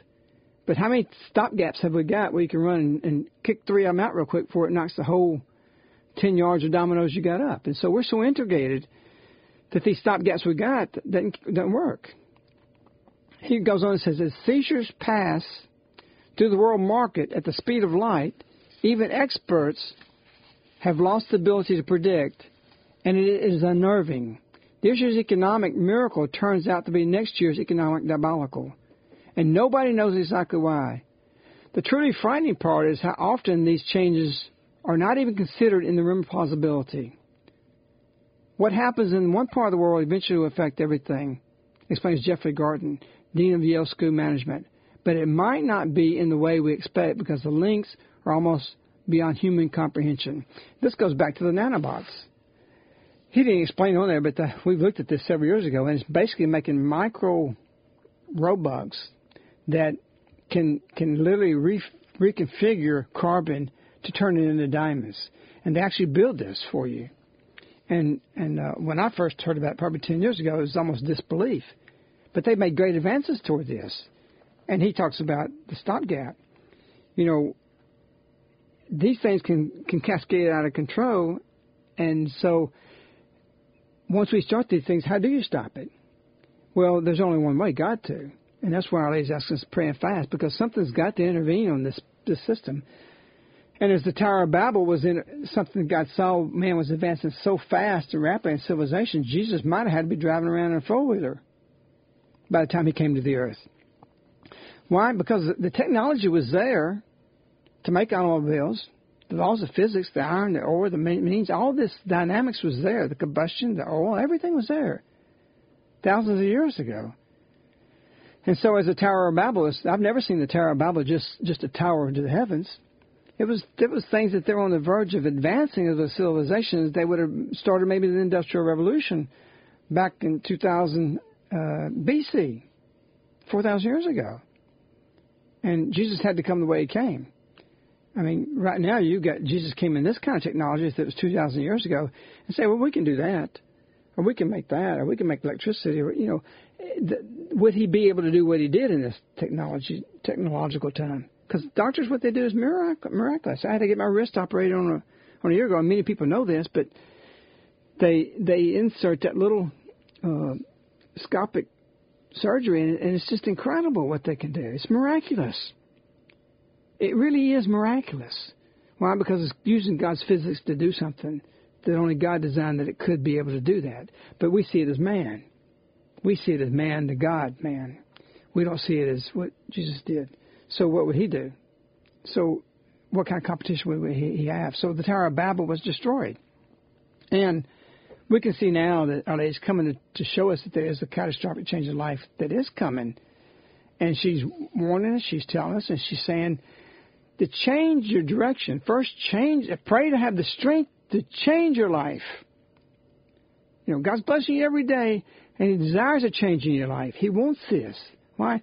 For your own good, because you're His children, and He wants you to be poised and positioned in the right way. He wants you to be able to go forward in this way that you won't be harmed by this uh, catastrophic change when it when he decides, okay, time's up, Mary. You had your time. You called your people, and then we're on the other passage that we're on the the uh, other side of the apparitions. Now, he says, you're in the time of grace now. Use this time well. So there's decisions you need to be making. There's changes in your life that you need to be making, and you need to realize uh, what Medjugorje is really about. What does Our Lady come to do in this village? Um, the village where God gave to her. And um, when you contemplate this and you wonder what and how this profound plan can come about, you have to look at Medjugorje and what she did in Medjugorje and why she did what she did in Medjugorje. Well, that to me brings up a, a point about profusion, which Dr. Swenson talked about that being the definition of more and more and more, that it just keeps building, doubling, doubling, doubling. Can you, um, does, does prayer work that way? That, that was my question in, in kind of looking at this. Is it, since it seems to be some kind of biblical mandate in the midst of all of this, that can we see this in the spiritual life? Can we see this working also in prayer life? Yeah, of course. That's our whole A's plan is is profusion. Uh, and again, to define what Dr. Swenson explained what profusion is, is more. You know, Our Lady came to this little village, uh, a little tiny village, to to change the world. How did she do it? She did it by getting in to pray five minutes a day, not three rosaries. Just pray five minutes. Just do the seven seven seven. Can you give me that? They gave it to her. When they gave it to her, she became. Um, um, she was able to win for them a grace because the lady says, or God, she says, God blesses you every day, and of course, her blessing every day is through that blessing how God blesses us. They attain more grace to have a desire and great desire to pray, which was a profusion of prayers. And you could say it was flatlined in the beginning days, early days. Um, until the Thursday messages, and it went up a little bit. You had some, you know, maybe doubled, and then through the the the um, weekly messages every Thursday she gave, it jumped to the uh, January eighth, nineteen eighty seven. She said that now I'll give only monthly messages, which would come on the twenty fifth, which right after that was the twenty fifth. The first monthly message to the world, and she has continued since that time. And then she now has come up for the last two or three several years with Mirjana with the second of month apparitions. And all this has gained momentum worldwide. The profusion of prayer is in contrast to the profusion of the technologies and things that happen. Not that technology is bad, we're using technology to reach you at this moment. It doesn't mean that this is going to be here for the future. In fact, we don't believe the internet's going to be here in the future. We don't believe a lot of what we're doing is in the future, but there's a seed here. Whether you're listening in New Zealand or in Africa or in Japan or some across the United States, you know, we we have our Medj.com site, Medjugorje.com, that you print things off as a seed. That when all this goes away, and we definitely believe it's going to go away, we have seeds planted all across the world. And so there is the, the movement is that way, and, and there will be this catastrophic change come. Uh, we're doing a retooling of the tabernacle. We may not get three years out of the equipment we're getting, but it's worth it. We're going to be able to produce millions of books. Each one of the books is going to lay on an end table stored up in the attic. It's going to be somewhere in a hut, or or, or in Australia with with um, you know the Aborigines. We've seen them in Medjugorje. We've talked to them. Uh, Maria knows some of them. You know, and they're very primitive places to the, to the most rich, richier places. But the, these the written word will be there when all the electronics, all this thing goes down. And I believe that's going to happen. To what degree, I don't know. But we definitely are headed for something catastrophic to change. You can't you can have a car engine that's got a thousand parts. One part that's intricate to that operation goes bad, and you got 999 parts that run. All all those parts are no good to you. So this integration, the way this thing works, is very much the way it's going to happen. So to answer your question about this profusion of prayer, this Our Lady's parallel in the spiritual, because she wants us to go back to this and to change the way we live. And so, um, we, go ahead. There was a uh, some, something that a friend of Medjugorje wrote. Uh, I believe it was about two, three years ago.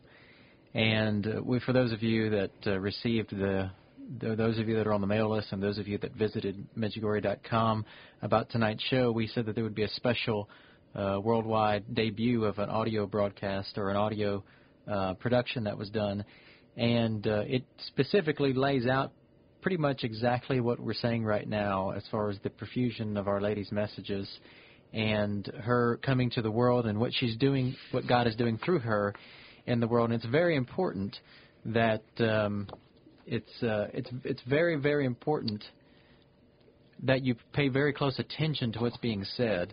Uh, it's uh, this is a very very deep uh, deep writing. It's very thought provocative, and it's very very important uh, that uh, when we play this in the next few minutes here, that you pay very very close attention to what's being said, especially in light of what was just spoken about. Well, you know, often we are, I'm asked to write something for the school, and that's what I wrote this for. and we never released it because um, I guess it hasn't been the appropriate time. But this is something that that uh, actually is set on shelf, and and uh, y'all brought the issue up last night. Maybe we should play it for this show because it really shows the plan of Our Lady, the profusion of just wanting a, a little bitty village, and what happens in that little bitty, bitty village, and what she does with it, and then giving it back to God to the world to conquer the world, and so. Um, it, it's something that that uh, when I write these short little things, I do a lot of prayer about it, and it just comes and and it's so applicable to this time, even two, three years ago, much more applicable now than when it was written.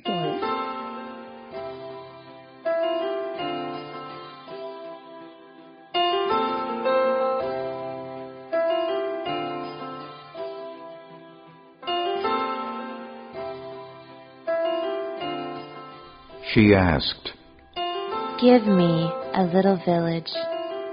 He said, Scour the earth. Choose the one you wish to favor above all the rest. She conquered it. She asked, Send people to come to the village. He said, Whatever you need, I will bring them from the furthest shores and faraway islands. She conquered the people. She asked, Grant me authority to choose and bestow knighthood upon those who wish for it. He said, I will not deny you. The conqueror chose and knighted them. She asked, Send them back to their homes and villages. He said, I will send them back to fill the earth. They conquered. She asked, Let them consecrate their homelands and give them to me. He said, You have their homes and villages to the most distant lands. She conquered the nations. She asked, Grant me your love to fill the earth, that a kingdom of love may reign. He said, As the water fills the sea, I will give to you. My king, I give what is mine. I give the nations to you. My queen, I give the world to you. She conquered the whole world through one little village.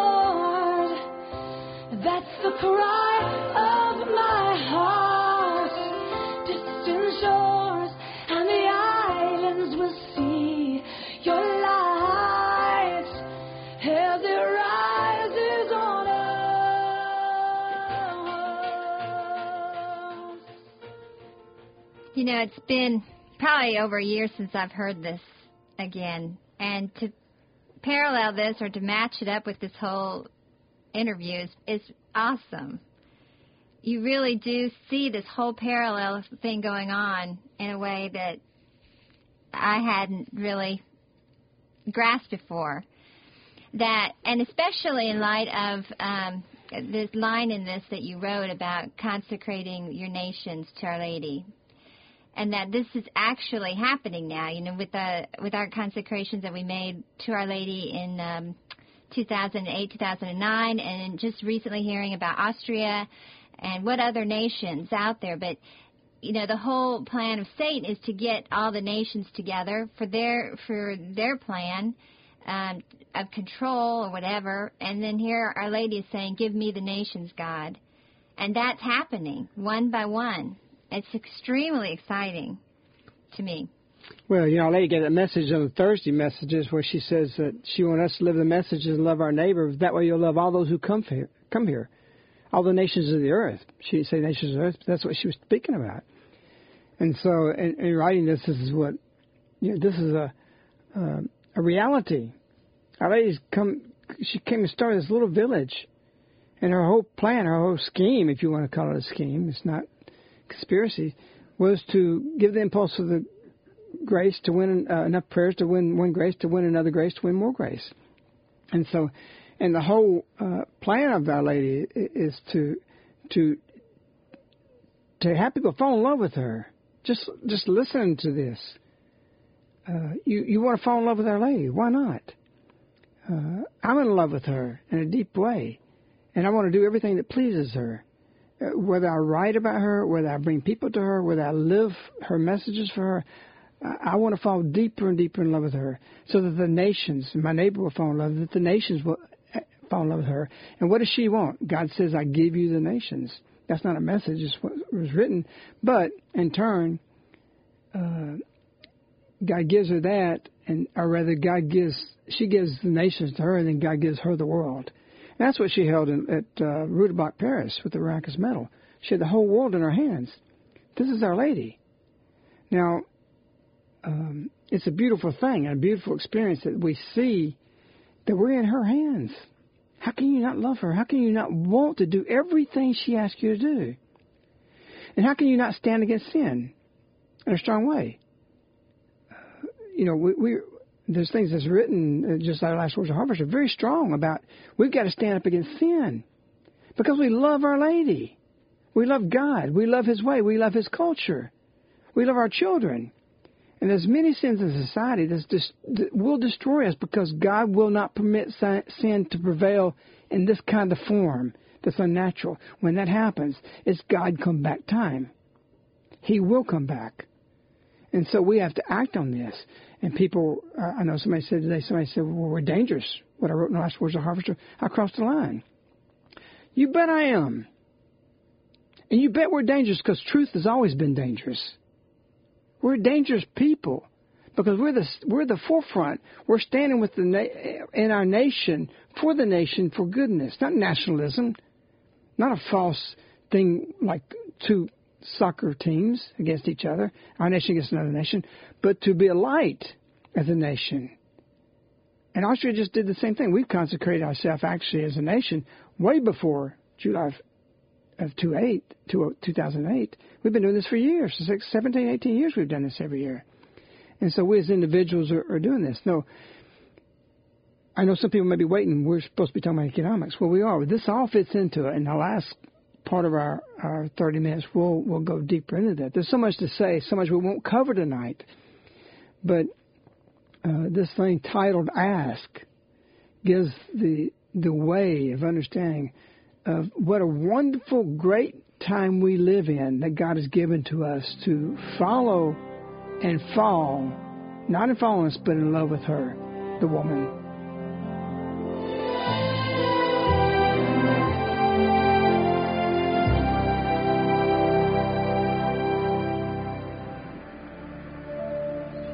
Many find themselves in a situation difficult to cope with. Your family, your finances, and your past occupy your time and distract you from fully giving yourself to Our Lady.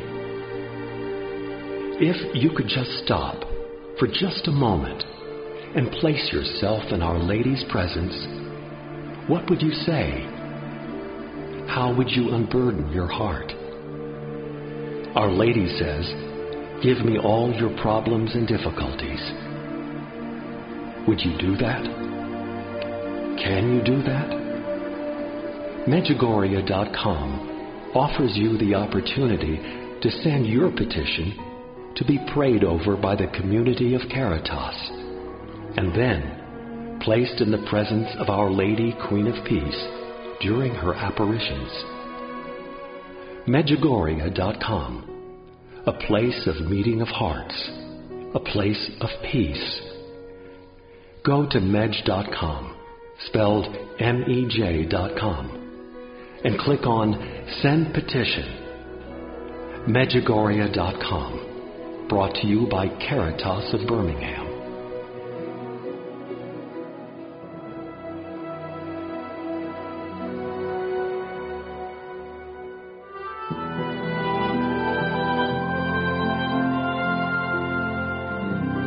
You're listening to Radio Wave with a friend of Medjugorje. You know, we were inspired several years ago by Maria, a story Maria told me that um, they had over a two-hour apparition where a lady so, said to Maria to tell those gathered, the prayer group, to write down uh, their intentions, their desire. Write a love letter to me. Write whatever you want. Write that. And it wasn't just, oh, please do this, help me win the lottery, this kind of thing. It's about, you know, but help change me, help me be healed from my sins, help me to be what you want, and just and just discuss your life with her. And it's surreal. People are going to wonder a hundred years from now that you had the opportunity to sit down and write Our Lady a letter. She reads these things. Jakov says she knows what's going on, even in my little toe during the apparition. He feels naked in front of him because she knows everything, even what he's about to say. And so Our Lady required this of of this group of people. They spent uh, over well over an hour. Our Lady stayed there appearing the whole time. I was with Ivanka when Our Lady, when Ivanka turned to us, never came out of ecstasy, and spoke to us. She kept looking. She looked at us like she was blind. She kept looking up, although she wasn't seeing Our Lady. When she turned, she turned right to where my wife and I were uh, kneeling. We was right next to her. She said, "Our Lady, we were the only ones kneeling down. So it was a grace for us. Uh, she turns and says, uh, Our Lady wants everyone to kneel down. She wants to give us a special blessing. And so I guess that's why we had that favor of doing it because we were the ones kneeling down. And but anyway, I never will forget that look in her face as as if she was blind. So I can just imagine Maria turning to everybody in there. Our Lady wants you to write me a letter, whatever your heart's desire. You can do that. We take it to the bedroom as a community. The bedroom apparitions, we pray over it. We take it to the field of apparitions and we pray over it. And then we'll send this next batch to Mirjana's apparition on the second of the month. You can, she will read this. Do you understand that? Do you understand? Anybody don't even know Medjugorje or about it. You can introduce them to this. They can all their woes, all their problems, they find whatever it is. You can actually write our letter, our lady a letter. This will go away. Yes, you. She, I'm certain she wants to be done in the future this way. To sit down and write it, and you offer it to her that way. But we've got her physical presence and a glorified body to do that.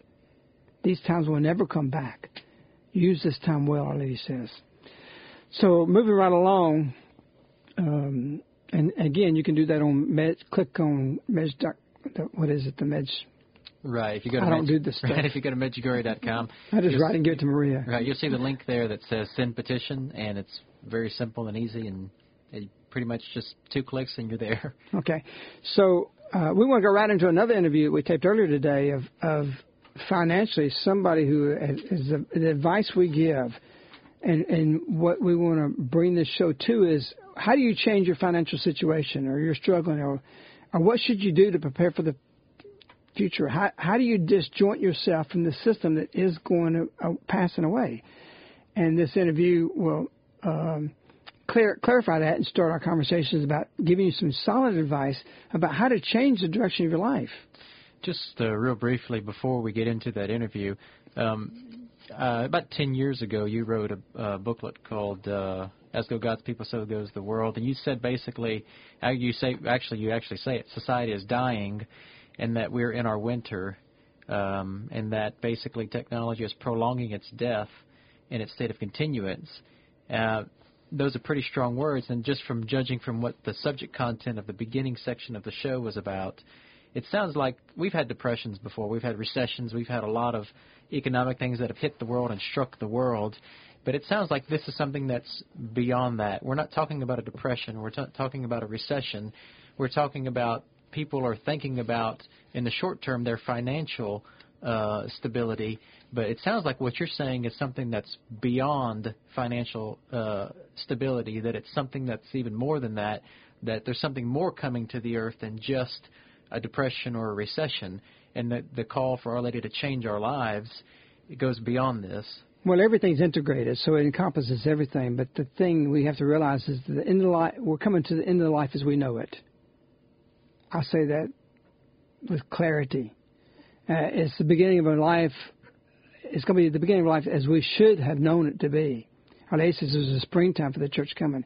We're going to experience something, and that's what I want to go to at this interview, because it it uh, why not be prepared? Why wait to be forced to do it and then try to catch up? Why not enter into it now? You know, it's like it's like uh, you don't have to go to purgatory. Uh, Vicka and the visionaries have said, as you begin to live the message, you begin to live heaven on earth now, and you want to feel this passage from this life to the next. Why do you want to feel this passage? Why do you want to suffer and wait and prolong this? I wrote, wrote in there, um, technology of prolonging it, it, not the technology. Don't, don't misunderstand what was written. Uh, it's it's de- prolonging the death, not of the not the te- the life of the technology. In other words, technology is prolonging the life of the economics of our way of life, of the movie theaters, of the way the pleasures. Technology is advancing that and patching it up. Just like I read Dr. Swenson's talking about uh, the more rapid electronic money things, and we have to come up with a solution, and we're patching and patching and patching and patching. Soon there won't be any, any more patches, and the dominoes will fall. So we're there. We're we're we're approaching the peak, and so it's very important that we understand this, uh, and that we make our moves right now. We don't need to wait. We don't need, as Dr. Swenson said, dazzle. Our Lady said on the mountain, glitter. See, so he's in tune with the Holy Spirit. He doesn't even know the message.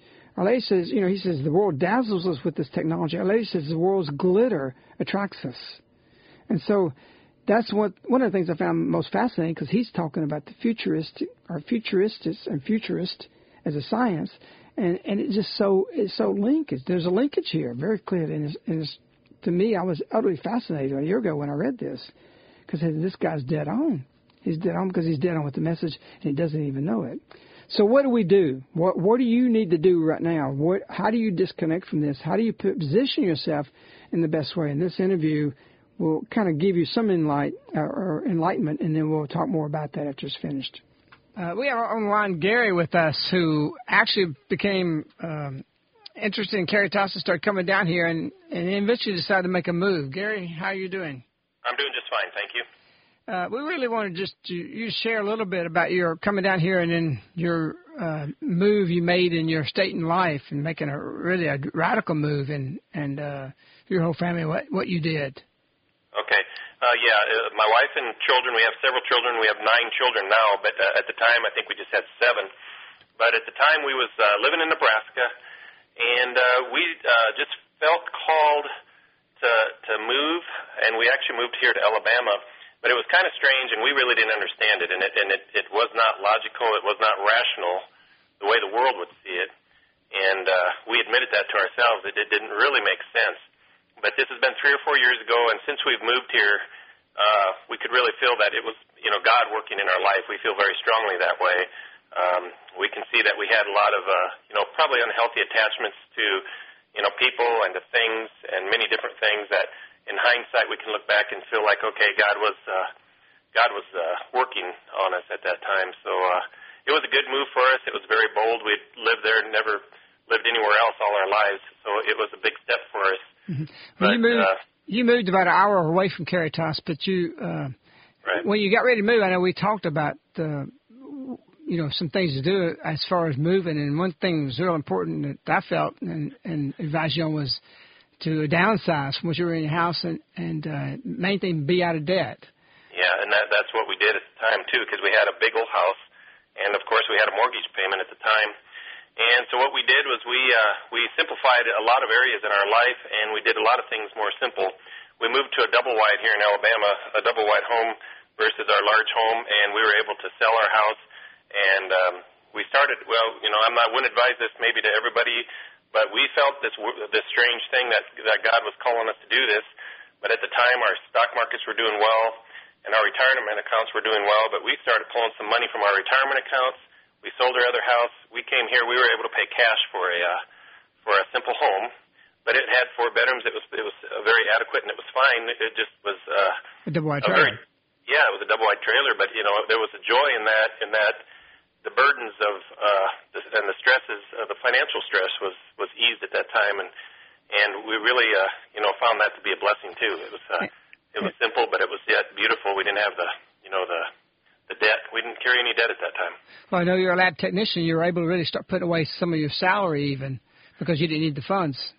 Yeah, you know, I, I made a decent wage, but you know, it, it, we just was in the trap of everybody else. It didn't matter what your wage is. The, the more your wage is, higher your standards are. And uh, we we decided, you know, it really doesn't have to be that way. So uh, exactly, that's so, what we did. So by scaling back, you you're able to save money. You're able to get some of your retirement. You're able to live without any debt. Basically, electric bill and your and your water bill and your food. Yeah, that's exactly what we was doing. Yeah.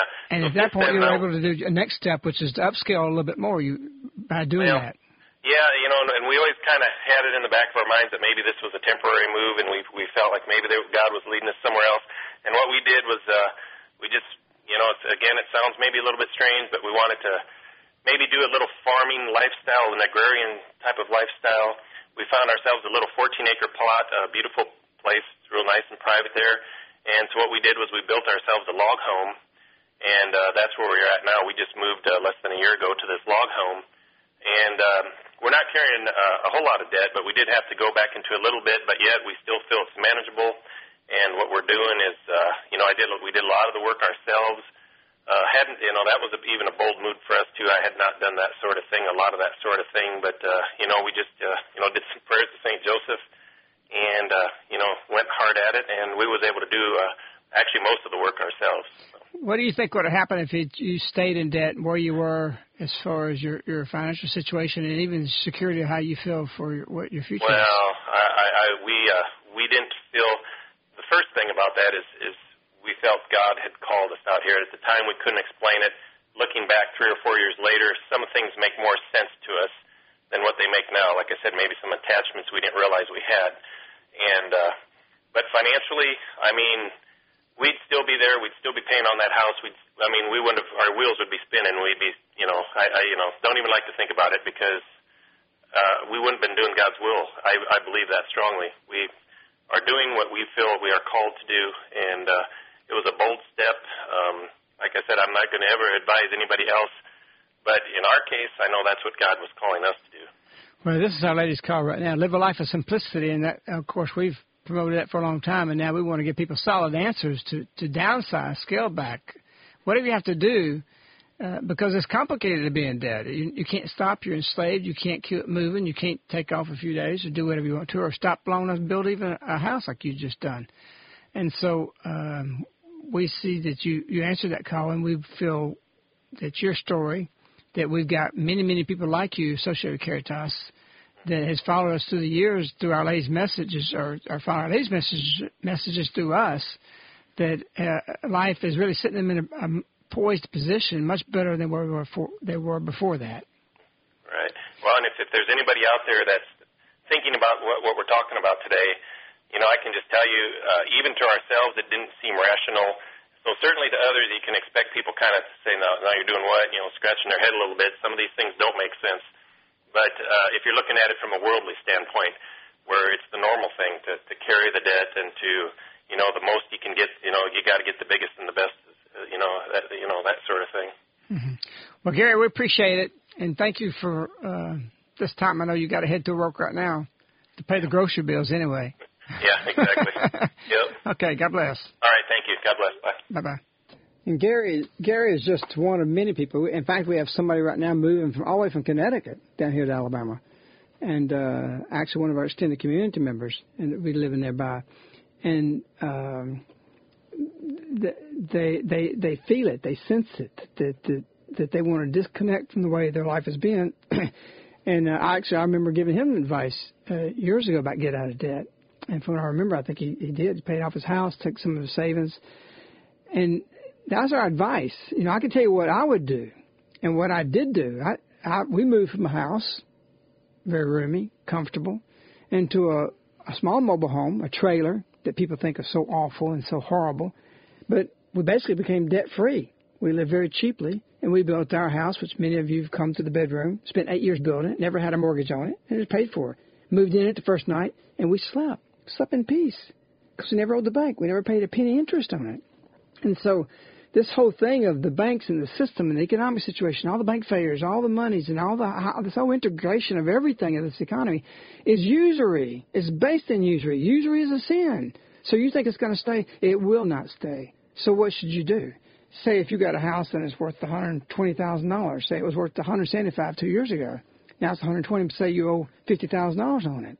Okay, so that means you got if if it's uh, say one hundred twenty five, that means you got fifty thousand dollars or seventy five thousand dollars equity you know, and you think, okay, I got that. I only owe fifty thousand on my mortgage. Seventy-five thousand dollars, you don't have anything. You know, that's worthless until you get that in your pocket. You don't have any equity. That's paper. It's just like the stock market. It's just something that's just there until you cash it in. And to sell now in this market may be difficult. And and and six months from now, that house may be worth only a hundred thousand, so it decreases. So what I would do, and what I believe in doing, is take whatever equity you can get. If you had to cut that equity in half, if it's seventy five thousand, you only get forty thousand, and you got money in savings, turn that into something. You know, find find your little piece of property. Gary bought, I think, six acres with the first with the trailer. I think they had six or seven acres with it. You know, they immediately started getting animals. They came down there immediately out of debt. All these years, their whole life, the whole marriage, they'd been in debt. And he's he's had nine kids. That's just a few years ago. So he's already had six or seven kids in Nebraska. Suddenly he's debt free. We've had people that come here, people join the community that can't be in debt. And they just say, the one thing they talk about, it feels so good. You can go for a week here and never have your wallet. and not need any cash because we've been working for years to get away from the dollar. Not because we're trying to save ourselves, but we see this system as it is now is not the simplicity and the ways that God can lead us toward holiness. So growing our own food, having our own things, gives us this capability of being free from that. And the further you get from the dollar, and the furthest you can get from the dollar, is being out of debt. And that's what he did. And he upgraded. In fact, my recommendation is don't even have debt on the next house. Whatever you got, even your savings, whatever, pay that house off. Be free. Because we don't know from one moment to the next if the economy is going to crash. And there will be catastrophic change in life from one moment to the next. This is, this is going to be this way. And so we're in a position that you need to be thinking about what could I change today? Can I take that equity? Can I change it? And don't, you know, you discern it. Don't do it because I'm telling you to do this. This is what I would do, and this is what I did do. This is why I was able to work for a lady. When she called me, I had no debt. When she called me to stop my business, I had no obligation. I just quit. And I had enough money to run for years paying myself. And and I didn't need anything. My house was paid for. All I had was electric bill. And just some basic things. And so you got a question. Well, we had uh, someone write in that a little bit about had a specific question about his situation.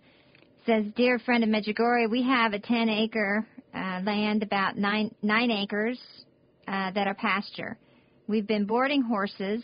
However, we would like to have cattle instead. Would you recommend steers for beef or milk cows? We appreciate all you do. God bless.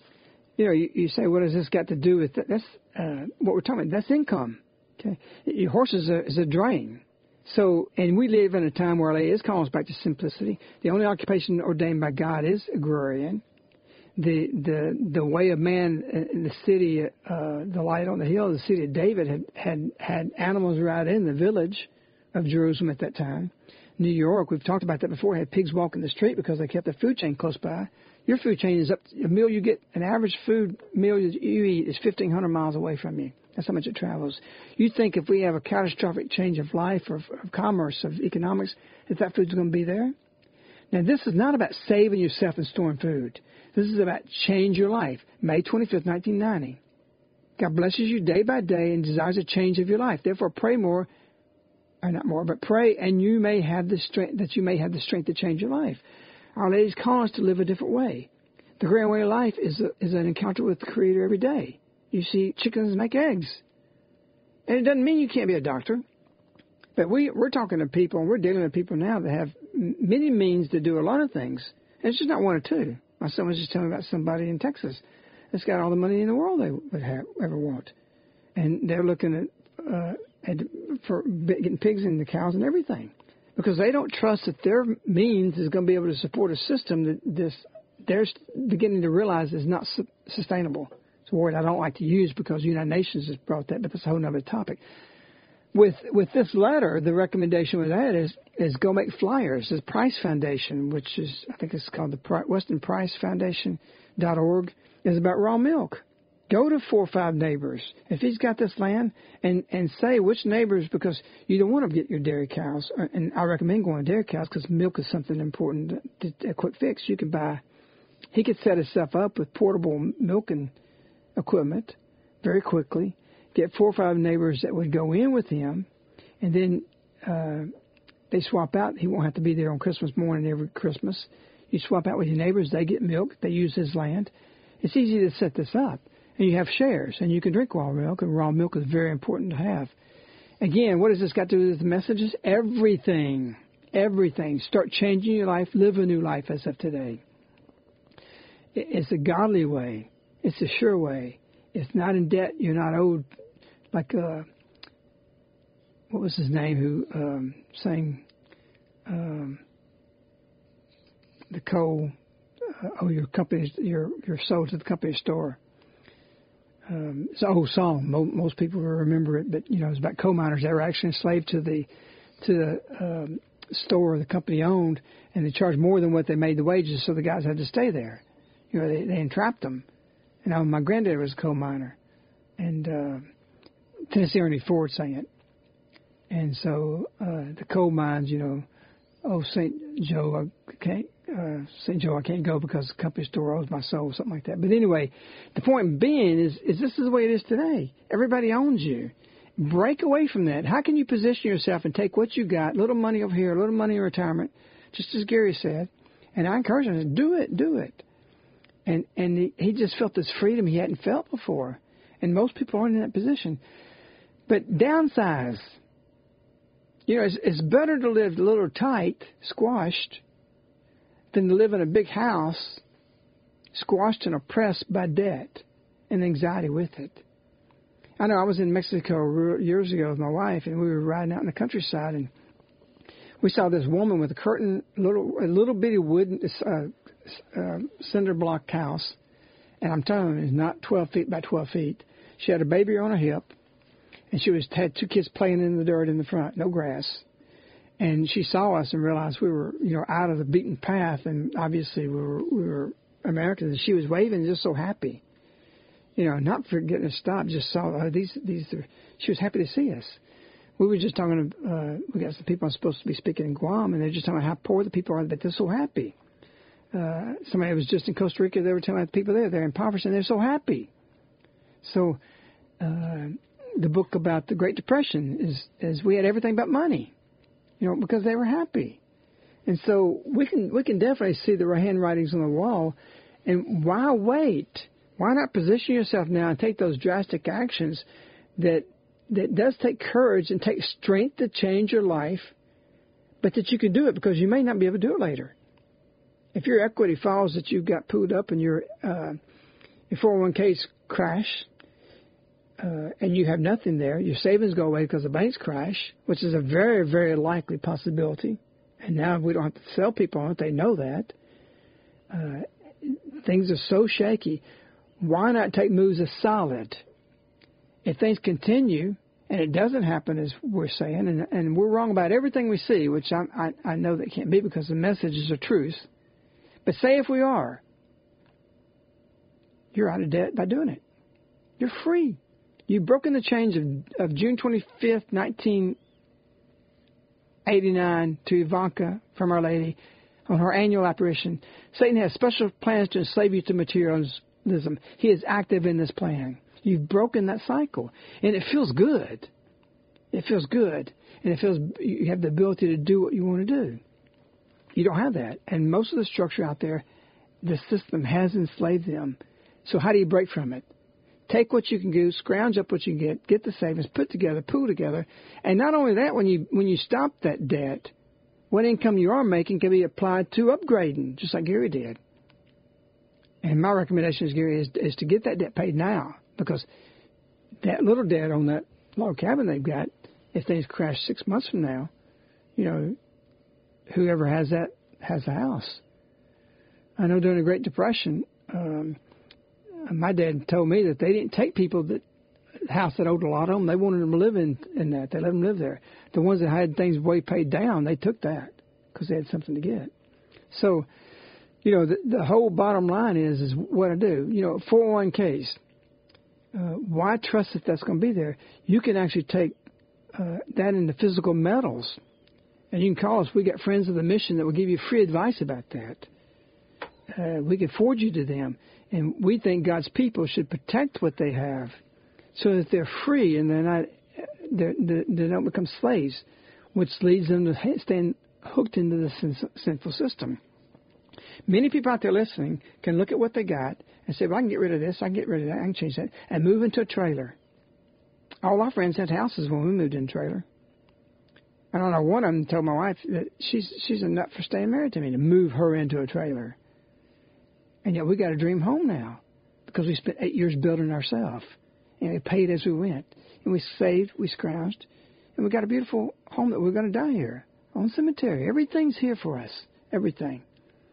And when Our Lady called me, I was free. I was free to start my business. So this is not something that should be happening next year. This is something that tonight you go to prayer and say, what can I do to make my radical moves now? Take what equity I can get. If you have to cut it and have to move the house, do it. Do it. We got somebody, as I said earlier, moving from Connecticut who's so Yankee to move down here to Alabama and Southern is radical, very radical. Much less the economic changes he's making. But we'll give him a little Alabama belt buckle and maybe a rattlesnake skin belt and uh, That's what Maria was telling us the other day. Her son's wanted a rattlesnake skin belt, and she said, "Well, we have to wait to go back to Alabama. We'll kill a rattlesnake because it was 200 euros there in Europe." She said, "I had no way we got the money to pay for that." But the point is, is, is, is she said they were having nostalgia about Alabama. They were at their, they were having a conversation the other night, and uh, they were talking about my wife and and some things she's done and how beautiful she does things, and and they, Maria was just talking about everything's so so perfect the way you have to do things, but we're free to do that, the way we structure our life. And so to be spiritual, it takes a spiritual structure. We don't go into these beautiful uh, uh, cathedrals and feel the same that we go into the basketball auditoriums we're building for churches now. Why? Because the environment is structured to emulate God, His awesome, awesomeness, His His His all. And you go into the modern churches now, you don't feel anything. Everybody's talking because it gives way to talking. The environment's not there. And it's the same thing economically. You need to build that environment where you're free. And and I tell you, the conversions in Medjugorje happen out in the fields, not in the church. Our Lady appeared on two different mountains. And that's where it's going back to, because the bishop basically has shut down everything from the visionaries going to the churches to get people. You know, people don't realize this is God's plans. It's like during a church. When we had mass out in the field in the beginning days here, Marie says this is like the early Christian church. It's beautiful. We had mass in the middle of December one time, and a priest was saying, December 8th it was, it is so mystical. We felt the presence of Our Lady. Quiet. The stars are out. Cold. We were all circled around there. No lights. Just two little candles on the altar. Beautiful. And I didn't have to go to work the next day because I was free. I know Dr. Swenson mentioned that um, that there's an addiction to progress. That mankind has this addiction of of progress, of of more, of wanting more, more, more. That that there's a real attachment people have towards not just things and material things, but even people in our lives. That God is not the first place, and Our Lady has kept saying that over and over and over again. Put God in your in the first place. And Gary had said that when they said yes to God's will and they came here, that one of the first things that God enlightened them to is that they had attachments that God had wanted them to work through. And so part of this whole progress or process is to realistically and, and with um, real honesty to look at our attachments, to um, see if we have idols in our lives, things that are um, put in front of God, that God is to be first, and that in taking this path, you can't help but grow closer to the heart of God, closer to the heart of Our Lady. Well, we of course, we're out of time. One more point I want to make, though, before we run out of time. Uh, there, there's so much to cover this and so much to say about it. We, and we actually wanted to, where people can come here and we can show them the growing way of life, how to get toward that. And, and, and, uh, give me a small little hut compared to a, a, hundred thousand, two hundred, three thousand dollar house, no matter what, where I've just got to work to keep it up. You're working to keep it up, not your way of life. I'd rather have it and God wants it, and Our Lady wants it, where you're working for the way of life. She gives us a way. She just said this in the 25th message. Um, Our Lady says, I, call you to grow on this way. Grow grow is tied to agrarian. Uh, Our message is repeatedly compared. She don't compare it to, say, uh, grow like the, the skyscrapers. She's not comparing to this. She don't speak in that terms. Uh, February 25th, 2006, Our Lady says, do not be closed, but with prayer and renunciation say yes to God, and He will give you in abundance. You know, on this life. What do you use? There's another message it says, use the things of the earth help you toward eternity. So it's not that we forsake things. We're to change our our economic situation, that we're free with these things utilize these tools to evangelize the message, evangelize God. That's what we're doing with retooling. Even here on mission, we won't borrow money to make this massive thing we're doing. It's to buy the equipment, pay for it, and use it as seeds. I see it. Every book comes off of this new machine will be a seed somewhere upon the earth it goes to, wherever it's delivered to. And this message I just quoted from, when he says, God will give you an abundance, what is abundance? What do you think about with abundance? What What is abundance? What do you compare it to? This is what a lady goes on and says, as in springtime, the earth opens to the seed and yields a hundredfold, so also your heavenly Father will give you in abundance. See, everything's tied back to agrarian. Her talked about it. Your heart is like plowed soil. Remember that message. Go out and have an encounter with the Creator. When you see a, a, a calf being born, you can't help but think about God. When you go, we go out at five this morning, five a.m. prayer. Beautiful. We've had so many clouds for weeks. It was crystal clear. The stars. I, my neck had a creak in it looking at the stars this this morning. It was beautiful. And so I had an encounter with God in my three rosaries. I said this morning, and and and I, I love that. I love the depth of that, the depth of, of space and seeing these stars and the Big Dipper and all this, because we're outside. It's the amphitheater of God's creation where we really come closest to Him. We win graces when we're going to Mass and when we do adoration. That's part of it, yes. But there's something also out there in the soil, outside, Our Lady's way is toward this way. So we're in extraordinary times. Dr. Swenson says, We do indeed live in a special time in history. When Abraham first crossed the Canaanite border and entered the promised land that was promised or rather that was a special that was a special moment when Moses first knocked at Pharaoh's door and demanded, "Let my people go." That was a special moment. When an unusual star finds mitigated over a lonely Bethlehem stable 2,000 years ago, that was a special moment. Even so, on our generational shift, it seems to me that this too is a special moment. None of these special moments was free from strife. This is a profound statement that he just said. Now, that was his message. And this is Our Lady's message, June 25th, 1993. I am with you, and I bless all of you day by day. Dear children, these times are particular. You see his parallel. He's saying this is a special moment. Our Lady says this is a particular time. And he says, Swenson, this is not without strife. Our Lady says this is a difficult time. But what comes from this? Tolling the soil, planting the seed, the hardship, the sweat, harvest, fruit, a way of life. And so it is with what Dr. Swenson talked about, free from strife. It was not free from strife. You know, in Bethlehem, the star, the beautiful, the birth, was the death of all the children, Rachel's children.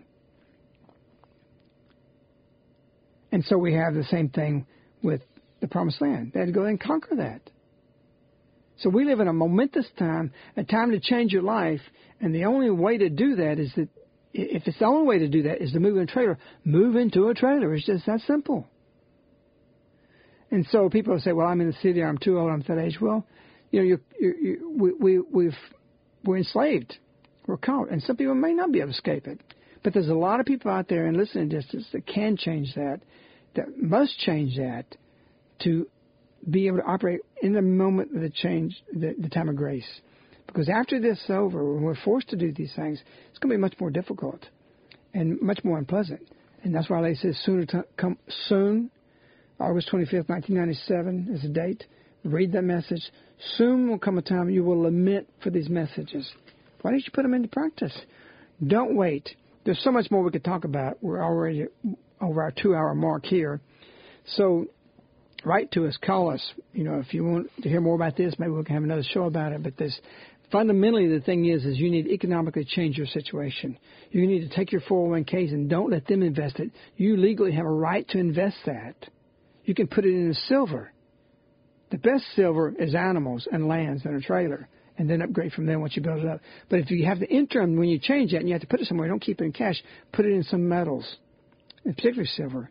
Again, we have friends of the mission that will advise you free if you want to call Caritas later or write to us and we'll turn you over to them.